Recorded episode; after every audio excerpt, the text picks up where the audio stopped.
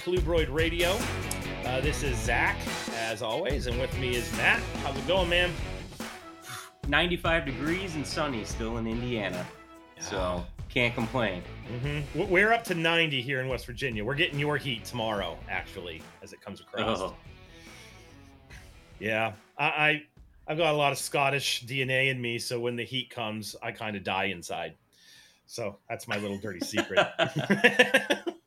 anyway, um, so yeah, uh, we are back again. We have a special guest tonight. Uh, Owen McIntyre is with us, Rogue Reptiles, and as everyone knows him from Morelia, Py- Morelia Python Radio, uh, the flagship podcast of the network.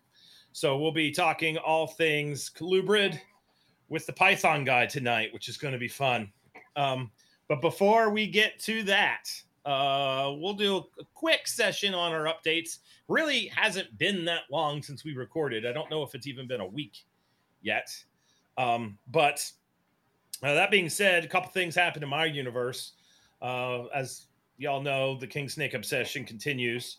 Um, and I got the most anticipated clutch for me out of all the new lamps was I've really gotten into locality Florida Kings. Uh, they're they're pretty cool from a nerdy natural history standpoint. And um, there's one locality that comes from northern Georgia, northern Florida. Sorry, uh, Pinellas Kings. They they're kind of a perfect integrate between a classic chain king and a Florida king.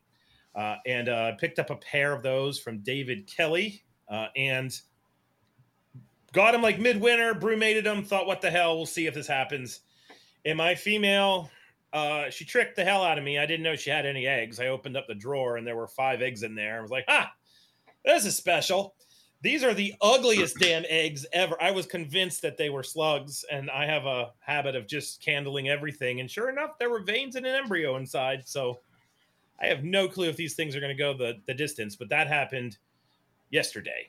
So uh, that's one new new thing that's gone on with me. And then I have story time with Zac. So I have some false water cobras that I've been raising for the past three years, and I bought from um, really cool caging company. I'll totally plug them, Cryptic Creations.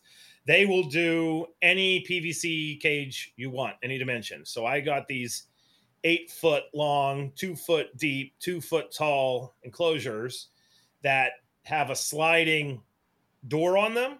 So there can either be two four footers or one eight footer and uh, I've experimented with cohabbing falsies up at school, and it works perfectly fine. So uh, I I brought two males from school that I've been raising up that I wanted to go into the, the big enclosure, and two and I had two two females here that I've been raising up here at the house, and and the the two um, one of the females here is het for lavender, and one of the males was het for lavender. So I put the two males together and I put the two females together, and then I went up to check on my son who was making weird noises. Turns out he was okay. Came back down to the garage and was like, "They're mating." so it turns out that uh, one of the boys was a girl, one of the girls was a boy, and anybody that's bred false water cobras knows the second you put boys with girls and girls with boys, the males do not hesitate. They just get right to business so now I know that the males are old enough, and I still ended up with 2.2. It's just I had no idea that two of them were males. So hopefully there was not completion of the act. Otherwise, I'm going to end up with even more freaking false water cobras. And I don't need any more false water cobras. There's plenty of false water cobras in my universe right now. So that was my fun little stupid that went down over the weekend. Um, so yeah, that that's my update. Uh, anything with with you, Matt?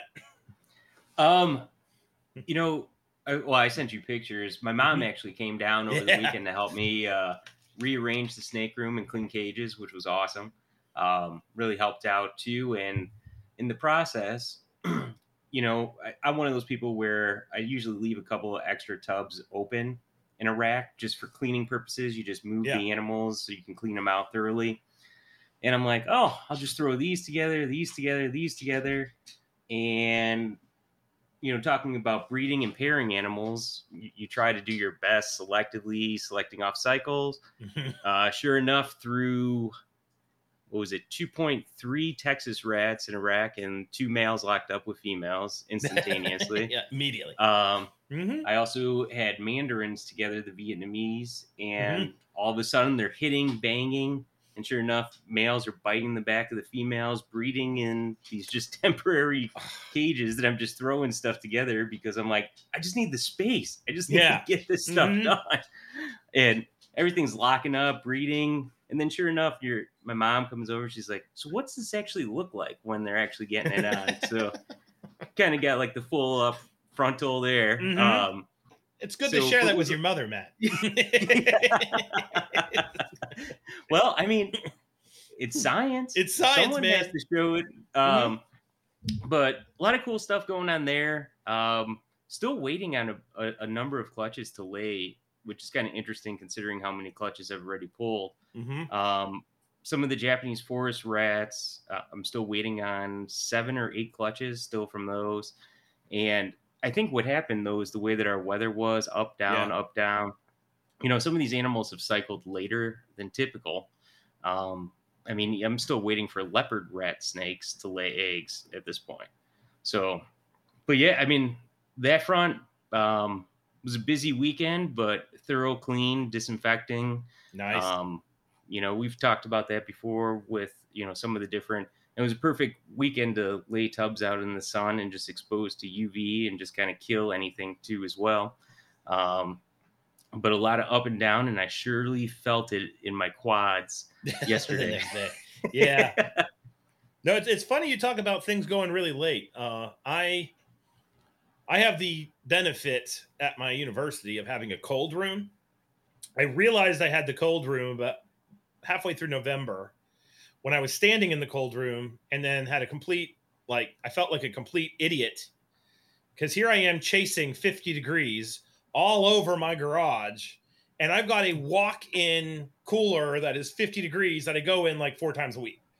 So I kind of hid, for lack of a better word, my red spotted garter snakes because I knew Oregon red spots because they have to get cold.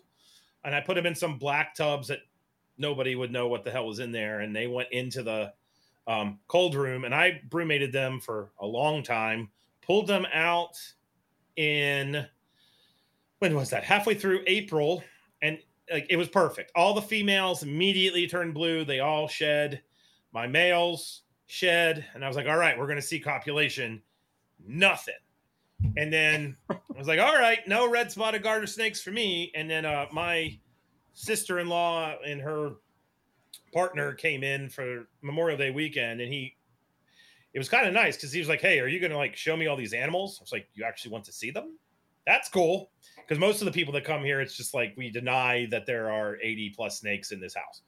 Uh, so I was walking around. Uh, his name's Justin, and I looked down in the Oregon red spot cage, and they're freaking mating, and it's like June.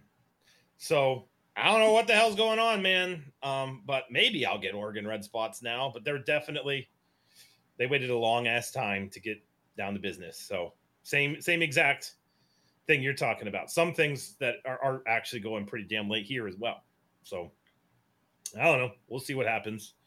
Um, they were in a beautiful, probably the, the I'm looking at it now, the uh, big naturalistic enclosure where I made the foam background and put in the soil and planted the plants and have the cork bark tubes.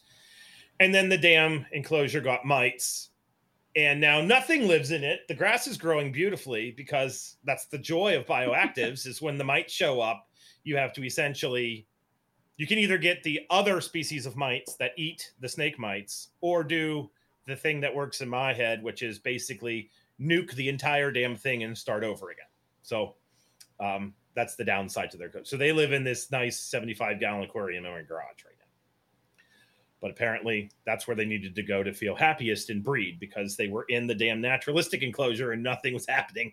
Now they live in this freaking glass enclosure with like two boxes and a stick and everything's going great. So So it's like their real habitat. yeah, exactly. It's like a dump in Oregon. So there you go. anyway, all right. So that's the the the um that's all my updates. Any updates with you? Oh, that's that's about it. I mean, okay. I'm going to throw out into the ether at the beginning of the show this time. Um, grad students, hi. It's your friendly neighborhood graduate advisor that needs a graduate assistant. Uh, if you are interested in doing a herpetoculture experiment, look me up, message me. Uh, we still have a spot open. So um, I just spent two and a half, three weeks in Costa Rica. That might benefit you. Hint, hint, wink, wink. So, anywho, uh, that is all on that front. Moving on. So, you ready to start this thing, Matt? yeah, I think we jump in. All right, cool. So, our guest tonight needs no introduction. Uh, we have Owen McIntyre with us from Rogue Reptiles. Uh, Owen is well known for being the Podfather's first mate. Oh well, that's just. I mean, no that. introduction, but I do like one every once in a while. Yeah, uh-huh. yeah. So, uh, anywho, Owen certainly stands alone and on his own feet.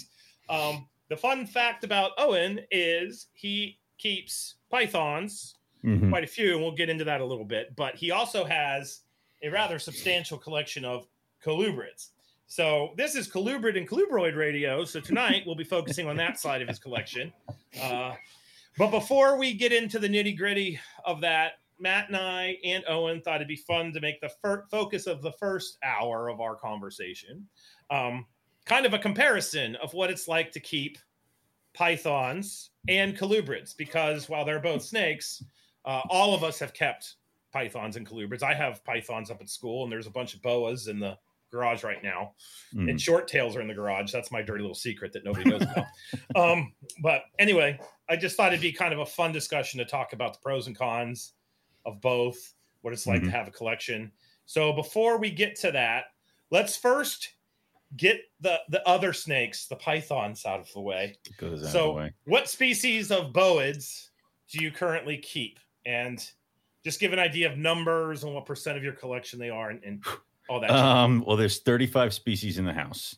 Um, uh, and that includes uh, colubrids, um, boas, and uh, pythons. So the whole thing, and then there's a tortoise. So, but he's over there. um, so that's that with the with the pythons. A lot of it's Australia, Indonesian. So we're talking carpet mm-hmm. pythons, olives, like uh, all the liasis, water pythons. Um, then the psychopathics. So it's you know white lip pythons, ring pythons. Uh, then dabbling into I have an Angolan kicking around here somewhere. So mm-hmm. it's uh, they are it's kind of a across the board. We're um, Timor python. So it's a lot of Australian, Indonesian, and then it's you know some wild cards that kind of stick out a little bit off to the side because um, there's a retic here for some reason too. So, um, but mainly Australia because there's also rough scale pythons and you know I have to mention them at least every five seconds. So yeah, they're they're the obsession, correct? Yeah, a little. Yeah, yeah. Yeah, okay. very much so, the obsession. I don't want a smooth snake apparently because mm-hmm. I want I want the I want the rough scale python. I want the bumpy Angolan python. I love every single colubrid that has a keeled scale. Like it's mm-hmm. I just don't like smooth snakes apparently. Nice. so so that's the the python side. Yes. Um, and then colubrid side. Mm-hmm. W- what's going on on that front? Sure, it's it's it's a it's all over the place. It's mm-hmm. um it's uh a big chunk of Madagascar with all the three uh hognose. Um then uh rhino rat snakes, a lot of Asian colubrids. So rhinos, um, Vietnamese blue beauties, um, Chinese king rats, uh then it's like North American species. I have like black rat snakes, northern pine snakes, California king snakes, corn snakes. Uh, I have unicolor cribos.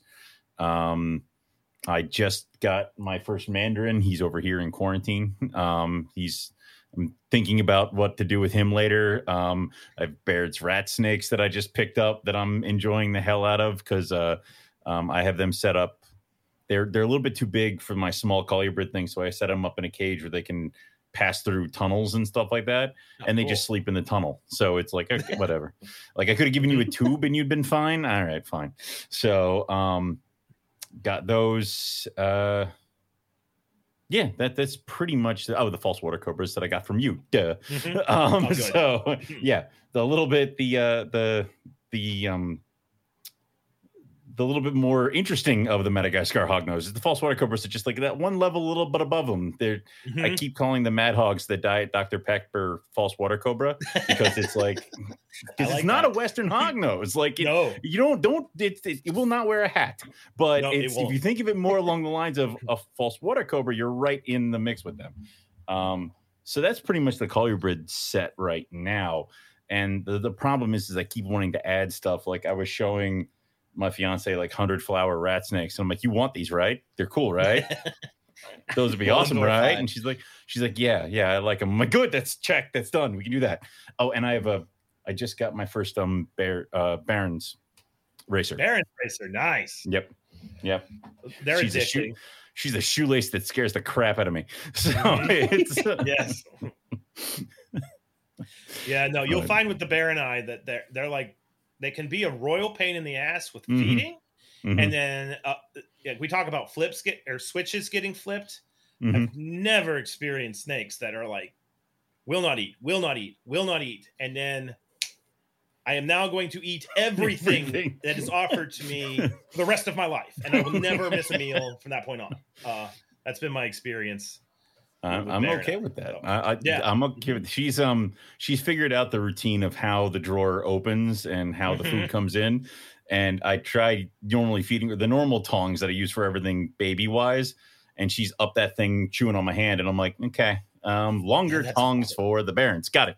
So It's one of those Yeah. go upstairs. I'm like, so they're rear fanged. I guess we're going to see what happens here. And nothing happened, but it was like one of those cool longer tongs. So yeah, we'll, Yes. won't do that again. Definitely want the longer tongs. Yes. Yeah. That was like one of the one species I got rid of just because of that. Um, because their their food, I don't want to say aggression, but just their eyesight and watching and being ready for when the tubs open, and especially breeding hatch and raising up hatchlings. Those things are just like little darts waiting to come out, flying out of that thing. Um, so I was just like, It's it's going to be. I mean, they're one of those things where I, I was interested in barons for a while, and I always was talked out of it because of the rear fang and the being venomous. And I almost feel like you need training wheels when you're going to start getting into anything that's above.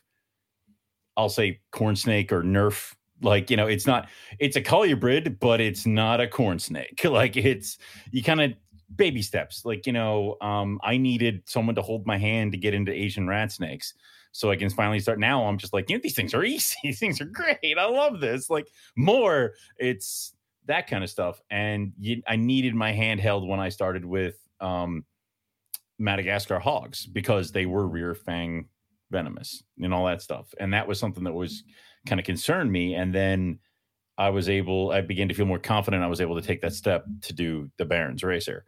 Um, and I'm glad I kind of did it in stages because, like, I got Zac got me the false water cobra. In the meantime, that was another. that was another stepstone. That was you went from Madagascar hog to a false water cobra. False water cobra is maybe a little bit more punch, but it acts like it acts like a Madagascar. Mm. So you were talking about training wheels and how you know to properly approach rear-fanged animals. Mm. You know, and, and kind of going through that process. I mean, how did you create your own program to create that growing aspect into raising and keeping rear-fanged animals? It, it was starting. It was starting small. Like I, I, I had interest in the Madagascar hogs, and I talked with Riley, and I talked with a couple of the people about how potentially dangerous they were, and also what you had to kind of keep a lookout for. And then I got them as I got them as fresh fresh hatchlings. My guys were captive hatched, my my original pair, and I really kind of tripped myself into starting to be serious about them because I remember I was on my way home from Tinley Park and I literally opened up their little deli cup that they were in and one of them bit me. And then it was like everything floods into your brain all at once of oh my god, that's what this is. You like it, it this you idiot. like this could have been a problem. So Mhm. after that, you know, monitored, watched it, all that fun stuff. After that, it was like, all right, if you're gonna do this, you're gonna have to do it serious, like full on, hands off, hook training, this, that, and the other thing. And then I started kind of moving around with, well, the time when these guys are most excited is when food is coming. So if food comes not dancing around their cage trying to get you to bite it and kill it like every other python boa whatever if it just comes like offered here it is sitting here eat it it kind of takes that whole excitement out of it. So my baby mad hogs were always flaring doing their neck their hood things and stuff like that and i started feeding them just in little pyrex dishes. I put their food in there and i just put the dish in there and i closed it up.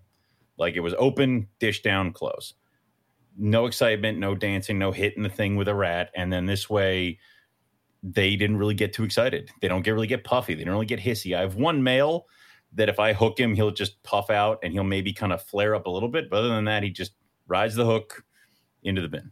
And I started doing that where it's like now because they're not acting like flying all over the place and flipping out, it made that easier, a little bit more confident for me to step into maybe potentially other species. And then also I did practice that with um, non rear fang species like my blue beauties and things like that, where you know it's not there's no danger, it's just a jerk. So um, so it kind of takes that whole thing off. Um, so I'm starting to do that, and and that's something I'll definitely look into for the Barons racers. She's just too small right now. I, I mean, I, I want to get her a little bit bigger, but I, I do the same thing with the false water cobra, um, with the Chinese king rats, everything. It's just open the door, put the food, food bowl in, close the door.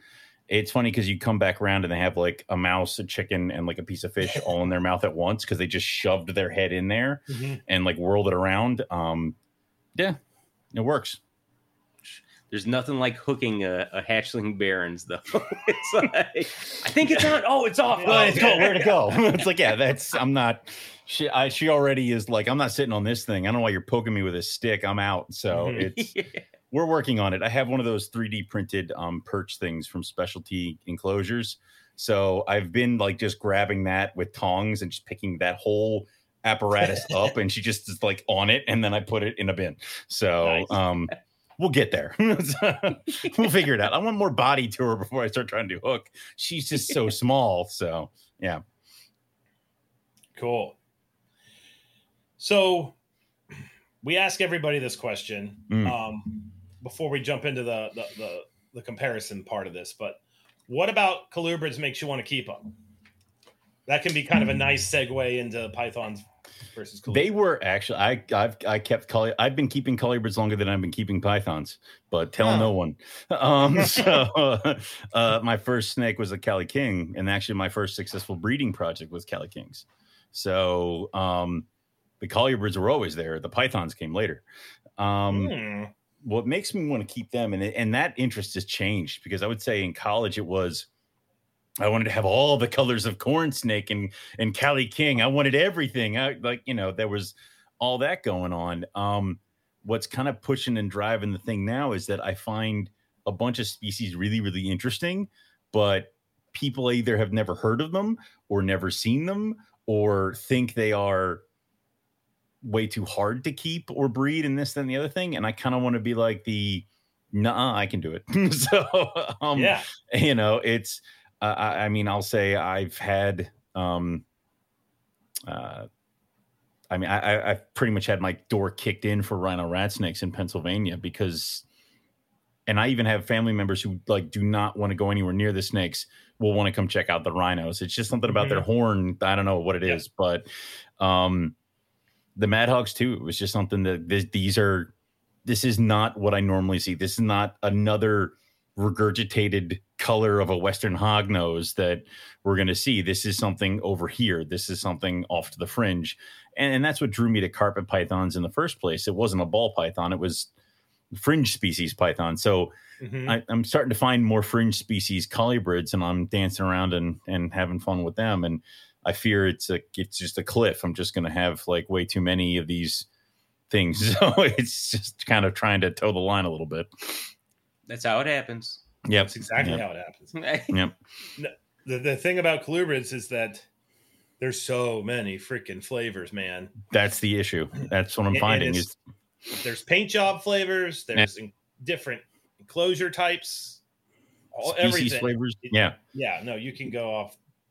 Well, just even like with one common species, like the thing about me is that I was I had all those weird obscure Mhm. um, animals. I had a collection very similar to both of yours with all the Asian rats and all that kind of stuff. And there was some weird juju about this house with the Asian rats. I don't know what the hell it was, Hmm. uh, but they would just drop slug clutch after slug clutch after slug clutch, and and and sometimes they would go off food. And I just got really tired of coming home after working with the animals at school um, to animals here that weren't working, for lack of a better Mhm. word. So I thought, I'm gonna make life easy. I'm gonna get a bunch of king snakes.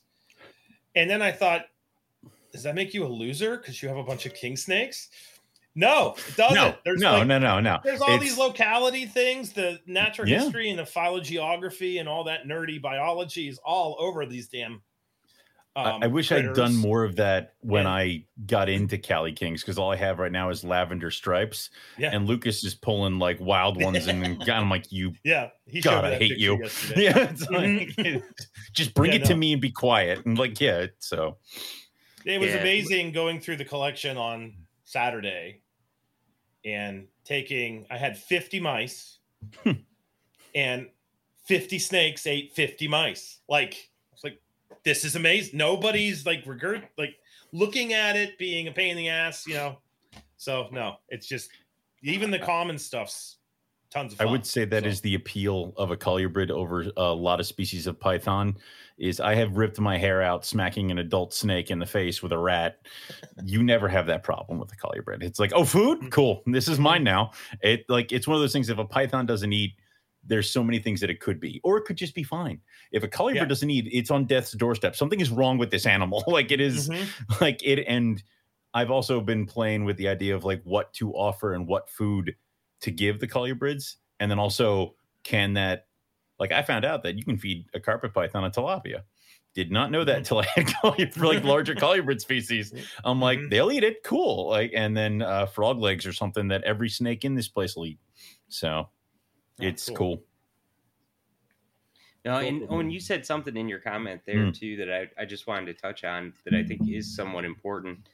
You know, looking at animals that are available in the hobby and sometimes even with wild caught animals, Mhm. you know, you never see captive born of certain animals. And it Yeah. makes you start to wonder and you go down this tangent of, well, why aren't people doing it? Um, you know, that's how I ended up now working with the uh, the white lip pythons because I mean, and they're psychos. Oh, yeah. my thing was, I was just amazed that you don't see more captive born animals. You, you- it's Uh, it's hard. I mean, I have eight white lips, and I've been trying for almost ten years now, and um, banging my head against that wall. But they're one of my favorite species, so I won't quit on them. But one day, God damn it, like it's just like- and then it's gonna happen. I'll be like, these are mine. They're not leaving. Like it's so, it's it's that. But then it's also like, it, like what you said. I, I wish you would see more species being produced, not just from the standpoint of then less will have to get kind of grabbed from the wild if they're still being imported.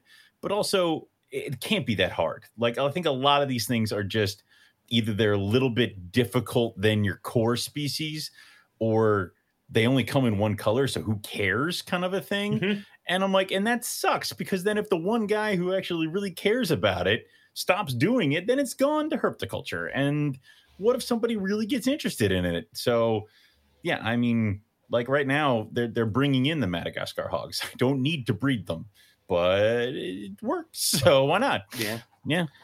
Well, it, it's funny too because you know I, I get a lot of questions on the file snakes of, hey, I just bought these files. How do I get them to breed? And I'm like, Well, are they healthy? Are they? And then you get a picture of them. You're like, holy cow! You got more. You got more work to do Yeah. before you even start to breed these animals. Yeah, those are my favorite. I bought. I just bought this carpet python. Who knows what kind it is and how to take care of it? I- mean, don't isn't that something you kind of want to deal with a little bit before? Because I mean, I, I'll say that I jump into snakes, but that's after I've been talking to people, researching and poking around on the fringe of this species for a good couple months. Like I'm not like reptile show, pretty snake, bye. Like no, it's I'm on the fringe of it, and then I find it at a show or somebody hatches a clutch, and then I kind of do the take the plunge into it. But um, I would say more people than not are just like they saw it, they think it's cool, and they're going to grab it and see what happens, and then realize they're in over their head in some species. Yeah. Yeah, I mean it's um what is it? I mean, you don't see many of some of the different Madagascar colubras that were coming in as wild caught. Yeah. Um, yeah. You know, some of the different arboreal species that came in in high numbers and have just kind of disappeared now from the hobby too. There's always one person who's got like a vine snake or one of the um Like like look at yeah, like, look at this thing. I'm like, oh, buddy, like you were. Yeah. well, that's not going to go well. like it's, Yep. uh, and it's they're striking, and I, and I see the appeal, and I know what people are thinking, but it, it if you got to be willing to take that kind of a it, that's a huge jump and a huge leap to take something on like that that that's a fringe species um because there's not a lot of help out there even if you do need it. Like all the guy all the people who are going to tell you if you bought it as a wild caught import they're not going to help you. They're just going to be like this is what we do to keep it alive until people buy it. It's like cool. Mhm. but i- i- it's that whole thing. So i mean i probably would not have gotten my giants um initially um if i didn't have somebody like riley who already had them and he and i were already going back and forth about them before. So i kind of knew that even then if i had questions i did have somebody close by that i could go to. And i remember buying them and him and i having like a two hour conversation at tinley park me walking around about the snakes in the cups. So it, Yeah. it, it helps with that Nice. Yeah, I agree. I uh, mentorship, you know, for some of these different aspects and finding someone that you can really communicate and talk things through is a big part of the hobby in general. Yeah, to MPR has ruined that for me because now I know everybody and a lot of people, and I'll, we also have guests on who are like, "I love this snake," and I'm like, "I love this snake too," and then it just. I'm not. I, I'm not allowed to go shopping for snakes when we have a show because then I'm like cave dwelling rat snakes. Bye. Like, yeah, no. So it's, nice. So, what are there any, in your opinion, striking differences between keeping a python, and let's just say Morelia, and leave Okay. it at that, um, and colubrids? Because I, I have, I have Morelia, nothing like what you have, but um, I have uh, IJs, your favorite, yeah, and uh, coastals, and um, the actual favorite. Yeah. and, and in my experience, they kind of remind me of like a really big pitch office that needs to be warm. yes. Like that is what Yes. what they are Yes. to me. Yes. That is. So probably one of the best, you know, bridges or like comparisons. Yeah. Yeah. Um and, and the problem is is that like with colubrid species, if you have multiple different python species, you're all over the map. The only reason I'm able to actually even have success with some of the species that I have is because I can remove them from the room. And like you were talking about with your uh, cold room at school and stuff like that, I have a I have a separate area that I have my Timors, my olives, and then my bredli winter in this room because I let it and my white lips are in that room too. And I let it drop much further because it's actually facing it, it's an exterior, it's got exterior walls and stuff like that. So it gets colder. Um, the actual snake room where all the Morelia and a couple other species are kept are actually like it's my basement's walkout. So that's underground. Mhm. And then the other rooms are more of above ground. Um, and I would say that they just need to be kept warm per se. Basically, Mhm. you have a hard line at like 70. If you start Yep. dipping below 70, bad things are going to happen with a lot of python species. Um, but there are ones that will just shrug it off. Like my bredli, I have to get them close to 50 degrees to breed. Otherwise, they will just stare at me and nothing will happen. Um, and they're spring breeders. So it's weird because all the python clutches are normally out by now. And now's when all the colubrid clutches start coming. And this is when the spring breeding pythons are going to come as well, too. So it's kind of like if it's a colubrid and it has to get cold, and if it's a python and it has to get cold, all the eggs will show up at the same time. So Nice. it's like okay, like right now I'm waiting on like a couple corn snakes and an olive python.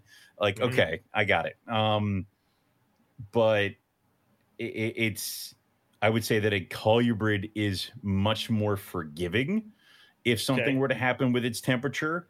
Um, just like how I think there are, but there are there are fragile um colubrid species, but I almost feel like it's a reverse. It's never that they get too cold; it's they get too hot. Yeah. So, like an Asian see that. colubrid, you don't keep that at 89 degrees. Like I'm not going to put in my mandarin with a heat lamp. Um, but it's the oh, it's the reverse for a python. If it goes below 70, you're going to get in trouble. That's interesting. Yeah, So- you know, and even off of that, Hmm. from just keeping some of the different pythons and um, attributes within the colubrid room too, as well. Now, I really start to wonder, even on some of those pythons and boa species, if we aren't keeping them too warm to begin with. I, I would say Um, that's the one thing we definitely do. So Yeah, because like for my white lips, Hmm. I keep those at about eighty degrees. My Dumerils, I keep at seventy-eight, and they're mhm. rocking and rolling. Um, even you know some of the Angolans, my Angolans are only at like 82 too as well at a hot Mhm. spot. Yep, And- it's um my my system's ramp. So in the Python rooms and everything else, it ramps up to a, a, a hot temperature, probably about eighty four, um, and then at nighttime everybody gets this. There's a night drop year round, so it goes 84, 70 degrees, and that's year round. And then when it comes to breeding season, this this the seal the the basement just drops. So they still get that 84, but then it just keeps going down. Um, and then maybe won't get as high as 84. It'll maybe get to 80, but now the temperature is going down to 70. So the temperatures vary all the time in those snake cages, which is cool because in the morning when I do the, like the AM check and stuff like that, all the pythons are out of their hides, sitting on whatever they have right underneath the heat panel, and that's where they're curled up. Like, and that's where they go. But then when I come down late in the afternoon, everybody's gone. like it's no, it's just I have a bunch of boxes that have other boxes in them. So, and that's what it does with the regulation. The same thing happens with the colubrids. They'll be out, they'll do their thing, and then they'll hide. Um, it's weird because the pythons will all be gone, but then like the cribos will be out, and the hognose will be out, and the mad hog, uh, and the um, blue beauties will be stretched out, laying out. So they kind of tend to come out a little bit later on, and they kind of have the same kind of heating as well, but theirs is not extreme. No, that's that's cool stuff. Yeah. So that's like the similarities. Mm-hmm. What, what Mhm. do you think is different? Difference would Is just there a different like is a python keeper and a colubrid keeper? Are they really a different person? it's really or is it not just that different. thing? Yeah, it's just it's just it, they're all snakes. Like it's Mhm. just that you have to attack each species and figure out what it needs, and that's why you Yep. have a ton of overlap with being able to keep things in different rooms. Like I, there's no heat on my king rats. There's no heat on my king rats because they are in the tallest. They're in the top cages of these, which is a stupid idea. Um, of this one stack in my python room they don't need heat they eat everything in sight and they bred so clearly they're okay um but there's no heat on them there's no heat on my bears just because the room itself is the peak of the room is 82 83 degrees because there's that many cages in there churning out heat that some species they don't need anything um i'm not going to put any heat on the mandarin when it goes downstairs um but Yeah, it'd probably be a bad idea. yeah, I think it would too. Yeah. Yeah. It's like what? Crispy. Cooked. Yeah. Mhm. Check. No. Like it's um it just works out that way. Now the, the rhinos uh, would probably be the only ones that I would be kind of a little worried more worried about. But when they were babies, I just didn't have them when I was raising them up in rack, that was right by the door and it didn't have any heat on it. And they were fine. Now they're in a giant enclosure in my living room. And come summertime, actually, like probably soon, she's gonna lay soon. Once she lays, I unplug their heating system and it just is whatever it is, it is. So the air conditioning kind of keeps the house at somewhat close to a 70 something degrees, but sometimes the air conditioning gets overrun. So it's just going to do its thing. So, um, and the rhinos have been doing well so far too. So it's just figuring out it, there's not that much of a difference because I got boas too, and they're the same damn thing. um, it's just, I would say that it's fun to the compare stuff because um, I keep my white lips, my rings, and my Dominican Red Mountain Boa and my uh, Brazilian Rainbow Boa is all the same. And they all need like higher humidities because they have fragile skin and this, that, and the other Mhm. thing. Um, and so they're all the same. And that's just across that board. And now I'm starting to dip into like, do the Angolan pythons need to go here to the carpet care or over here to the white lip care or over here to the like Timor python care? Like, where are you guys going to fit in this little scram? So that's pretty much what we got is you have different setups for each for different species. Interesting. So so thermally, there's kind of a happy middle part of the bell-shaped curve, Right. and then colubrids are going to kind of, if they have to skew towards cold or warm, they're going to be cooler, Right. and then pythons are normally going to be warmer, but Mhm. there's outliers to both. Of course it's like there's so that, yeah, there's like you said it's like it's Mhm. like a line and then it kind of seems where you go and you can find pythons and colubrids all down the line and it just figures out where you're going to be so so that's that's cool. Yeah, I I have um. So when I was in college, Mm. I I love snakes that live in water, false water cobras, Nerodia. It's a common theme.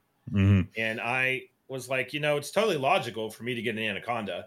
So I went to the All Ohio Columbus show and bought a little female, fresh out of mom, yellow anaconda, uh, who was appropriately named Anne, like most anacondas.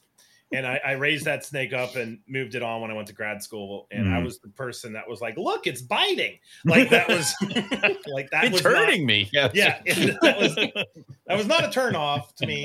I, I like things that have, I, I call it spunk.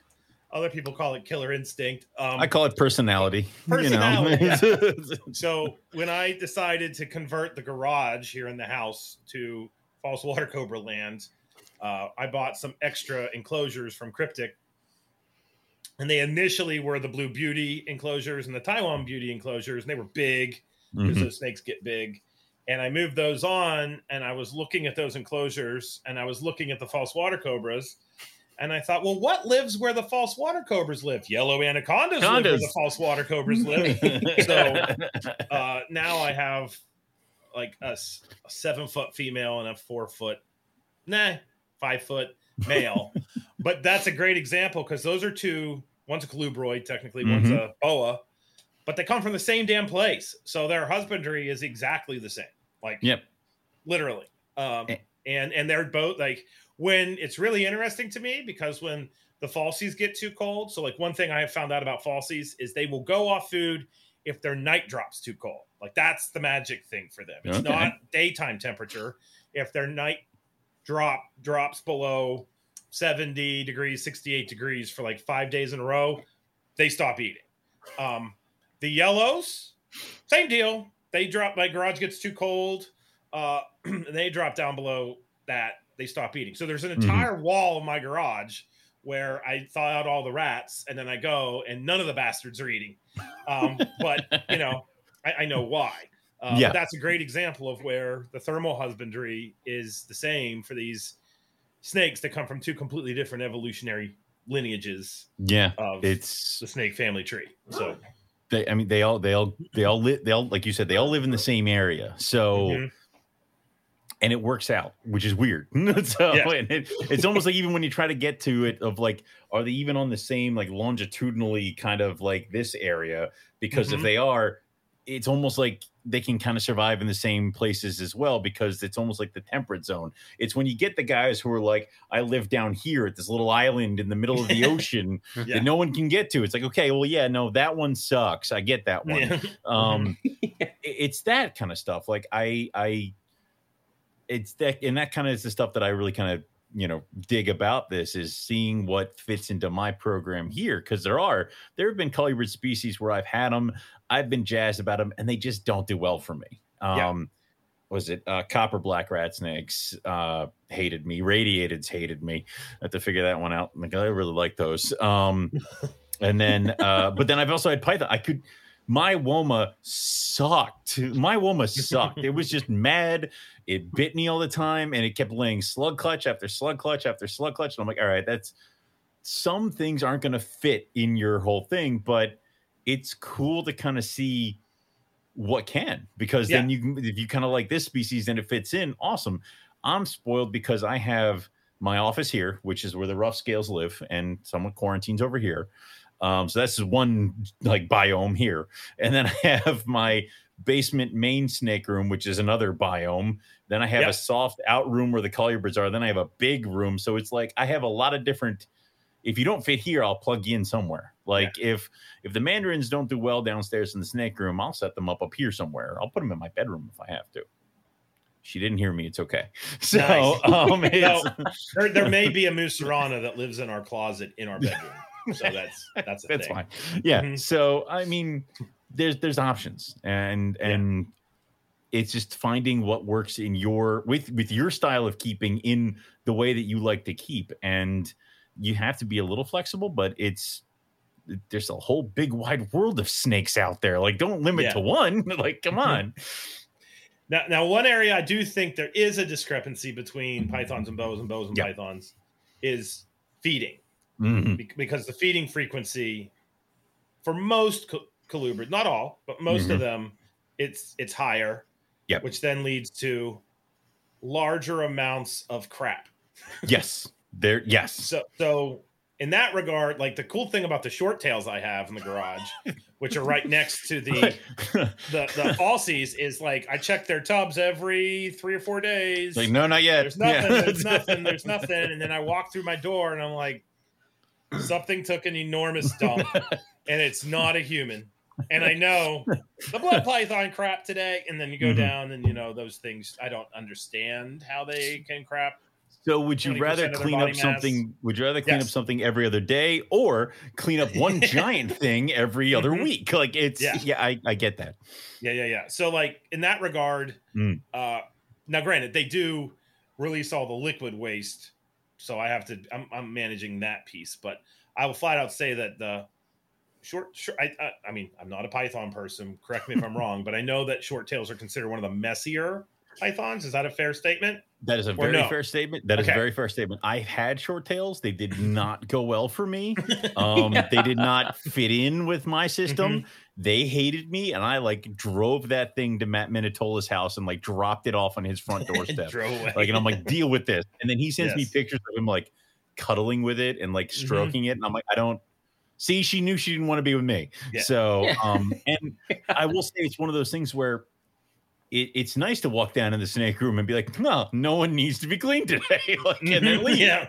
Um, when you have different yeah. species, that will never happen. so, um, I, but I would say that like uh, we had Carpet Fest here and Lon and um, Matt and, and, and like Keith were coming and it's like, okay, you know, I, I'm, I'm going to show off my one blood python. and of course, like that's the day it's in like two inches of piss and like you yes. know and i'm like i why it like yeah so um it i would say that it's definitely one of those things where Eh, you can get by doing both but yeah i mean the amount of food that goes into a colubrid they're, they're just you're, you're cleaning i mean I, I, I rarely keep colubrids on paper just because they'd be like oh, no, that's gone oh that's gone like you have to do substrate with them just because otherwise no. you're just doing that. You're cleaning all the time. It's disgusting when you keep them on paper. Yeah, no, I hate it. Yeah, forget Cribo's painting cages. like every snake painting cages.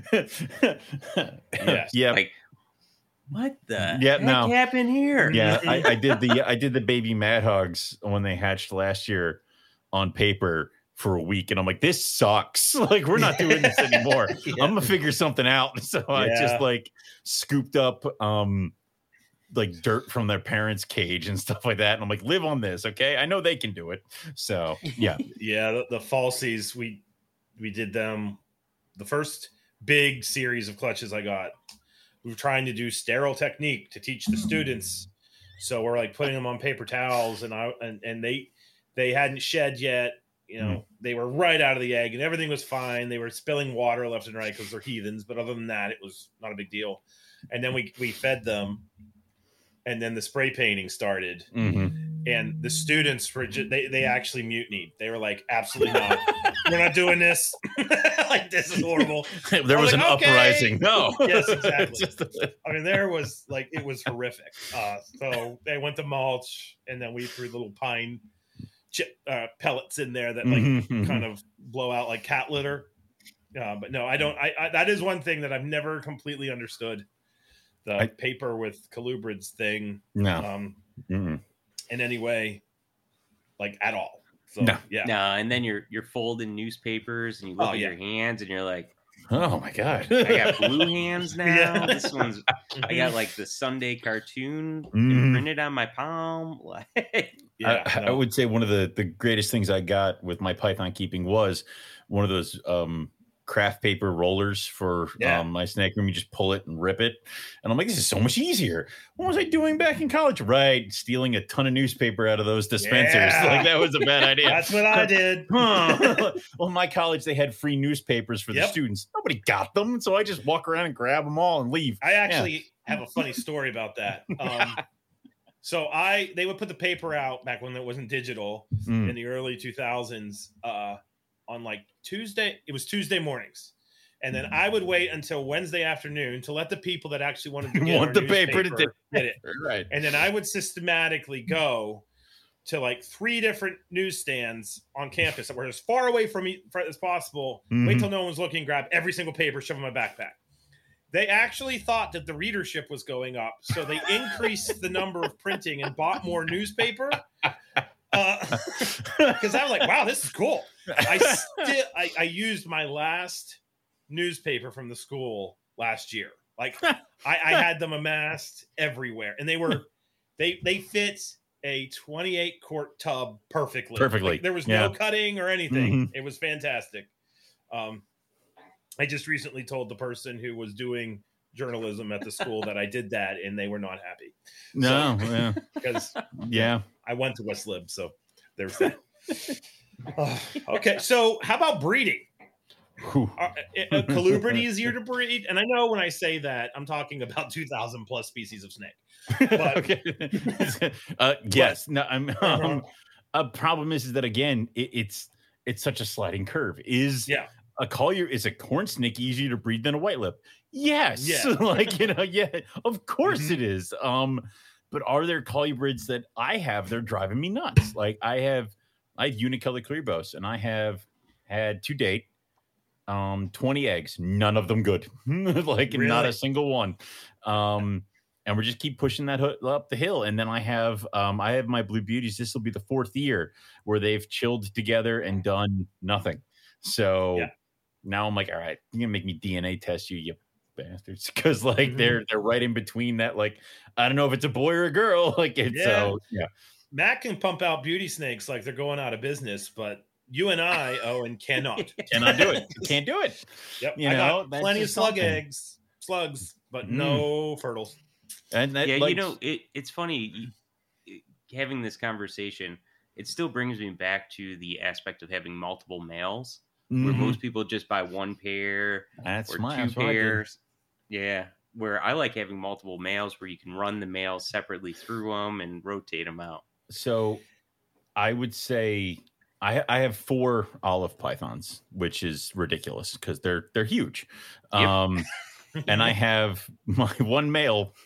It serves no purpose on this planet because he doesn't know what the female's here for. He doesn't care. Where's his rat? Like, what's when's the Mhm. next food item coming? My other male will breed a piece of rope, but he Mhm. will only really, really get upset when he thinks the other boy has been someplace where he wants to be. So Oh, that's crazy. like they're sitting there in the cage the my breeder male's in with my female nothing's happening but the other male just shed chuck his shed in the cage now my breeder male is all around the cage he's on top of the female breeding the hell out of her like it's it's that thing where it's like he his now his purpose in life is to piss off and my other boy so that my other boy can make more babies. Like and thinking about that of like only having i only have one pair of blue beauties. Maybe my male thinks there's no competition. Maybe he doesn't know what's going on. Maybe he's a female. Like there's a lot of different things that might be going on here. Um but i would say that there are certain species that are easy to breed. I I tripped and fell and got a clutch of Chinese king rats this year. How did you do it? I put the boy in the girl's cage and um, it happened. Like door. I closed the door and walked away. Mhm. Like it was. Yeah. it- some of them are that easy. Um, other ones they take they take more finesse. They take more working. They need more things. Uh, we, Eric and I talk about this all the time. With a snake species, they maybe we've got like five triggers that'll make it want to ovulate and Yep. breed, and maybe for one species you got to get one of those triggers, and they're like, oh, cool, eggs. Like seventy, it, oh, temperature drop below seventy degrees, and I haven't eaten in a month. Cool, good enough. I'll eat. I'll breed other species it's like you got to get all five of them like it's the temperature's got to get low the food's got to get down the heat's got to come up at the right time there has to be an abundance of food the male needs to get some kind of trigger it needs to be snowfall who knows so um there needs to be competition you know he needs to know what's going on he needs to have access to the female for that two days where she cycles because that's just how quickly their cycle moves. So there's a lot of things that might trip you up and that's just across the board with snakes. So it's trying to find weird and interesting cool ways to fix those problems is what i kind of dig about the rare species too. So The, the thing that I like about colubrids, mm, and, and I know that pythons are in this, you know, this applies to them as well, but it's definitely a thing with colubrids. It's, it's almost like there's diff, there's like three definite levels because you have corn snakes, which as Mhm. long as you give them some kind of wintering period, they'll breed they are going Yeah. to breed. Like we we have a giant colony of normal corn snakes at West Liberty, and uh, we tried. Tw- I think it was nine. It was either nine pairs or thirteen pairs. However Mm. many pairs, all of them went. So you know, 13 and for they was- 13 yes, it perfect. We are producing a metric crap load of normal corn snakes. um, but uh, flood the market with normal Yes. corn snakes yeah Uh, like they were great though because it Yeah. was fun to watch the students because I brumated everything here at my house. That's Mhm. the one part of the, the equation I take out of their hands because uh, I it's the only part that sure might get messed up We got to like you know do that. But even then, it doesn't have. To. They don't have to get that cold. They're very Mm, forgiving. Um, Mhm. But it's it's it. That's what it's cool to introduce someone to herpetoculture with a thing like a Mhm. corn snake, because in a lot of herpetoculture circles they might be viewed as like too easy. I don't view them that way at all. They're No. like the thing that keeps you confident.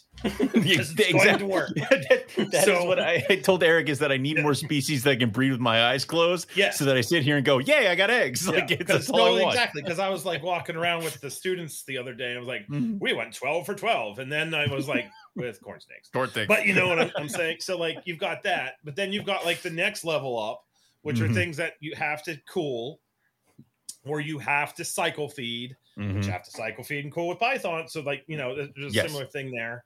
Um, where they're not going to go every year. Uh, For Mhm. me, that's Barons racers. Uh, Barons racers they mate every year, but we don't get eggs from them every year at the Right. university. Um, so those triggers you're talking about, they have more of those triggers than Mm-hmm. the corn snakes do. And then there's other species of colubrid that are just like nobody can get them to go. Like right. um, Pseudoxenodon, and I don't Mhm. remember that. I don't remember what their common name is. The they look like false water cobras, and they're from China, but they're Okay. not. You know, Yeah. that's a that's a genus of snake that's a, a colubroid, Mm. um, but it's people have tried to breed those many many times, and I think there's only been a handful of clutches. Mhm. But they're they come from an environment that has the exact same thermal climactic data as those corn snakes we're talking What about. do you want? like Yeah. it's, yeah. So you know they're basically South Carolina in Asia. Right. That's where where where where they are. So they should we you know we we have the technology to cycle animals at that climate. Mhm. Um, but these things we can barely keep them alive because when you bring them in from the wild, they're par- they're frog eaters, so their parasite loads are astro freaking Oh, wonderful. Um, Yeah. But even when they get established, people rarely can get them to produce eggs. And that's Right. one of the things I love about colubrids is if you want to have an easy year, go out and buy a crap load of king snakes, and now we've got eggs everywhere. And yeah, then it's, like playing you're like, t-ball. okay, the ball's perfectly easy. right here. Yeah, we can go to these other taxa, and they're it's it, they're not necessarily going to go. So right. um, so with but but you know, funny story. I'm the opposite of you, Owen. I can get Mm. Poplin slash IJs to breed, but I cannot get coastals to breed. to save my freaking life.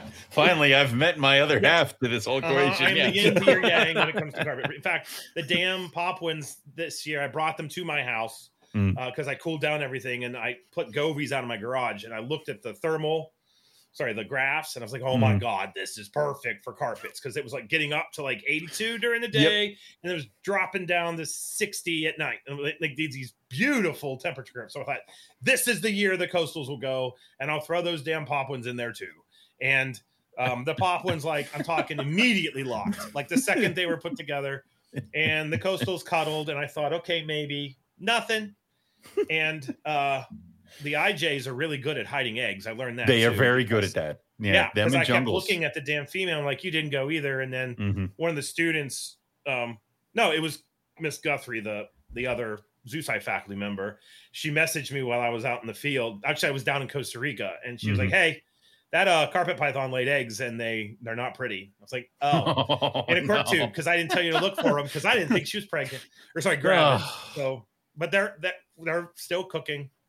Um, Right. but They don't I've- gotta be pretty. Three for three, three years in a row, three pop one clutches, three times they snuck them by me, and Uh, I, I- didn't know. They I had to coming. So- outsource my pop ones to Jason Balin to even get Mhm. close to having a clutch. And I walked around. I'm like, I produced pop ones. They're like, Jason did all the work. I'm like, I took the babies after he was done, and I raised my half. It Yeah. counts. I, Mhm. I'm like, I But- point five, point five me. It's fine. Like you know, it's it's whatever. But with the it- pythons, though, is it Mm. Like I'm not good with pythons? I, I put those short tails together and nothing. I don't um, think I'm good with pythons either. No. it's just I have so many. like they either go or they don't. like you don't get like with colubrids, you can kind of get some nuzzling, some of the yeah. jerky jerky Mhm. behavior when they're messing around on like near each other, that pre-copulatory stuff. I seem to always get that, but with but I may not get a clutch. Uh, Right. Like the bear and I will do that, um, but we don't necessarily get clutches. But with pythons and me, it seems like they either go or they they don't. don't. Like Yes. those are your options. You, Yeah. you, they're either interested with each other and you're going to get eggs, or they give two craps about each other's existence and nothing's going to happen. Right. But, but I have a limited experience. Is that I, I would say kind of true you're- or not true at all? I would say it's I would say it's it's kind of true because I mean, my I I would say that I have only ever seen one python lock this year, um, and it was from my gold phase white lip.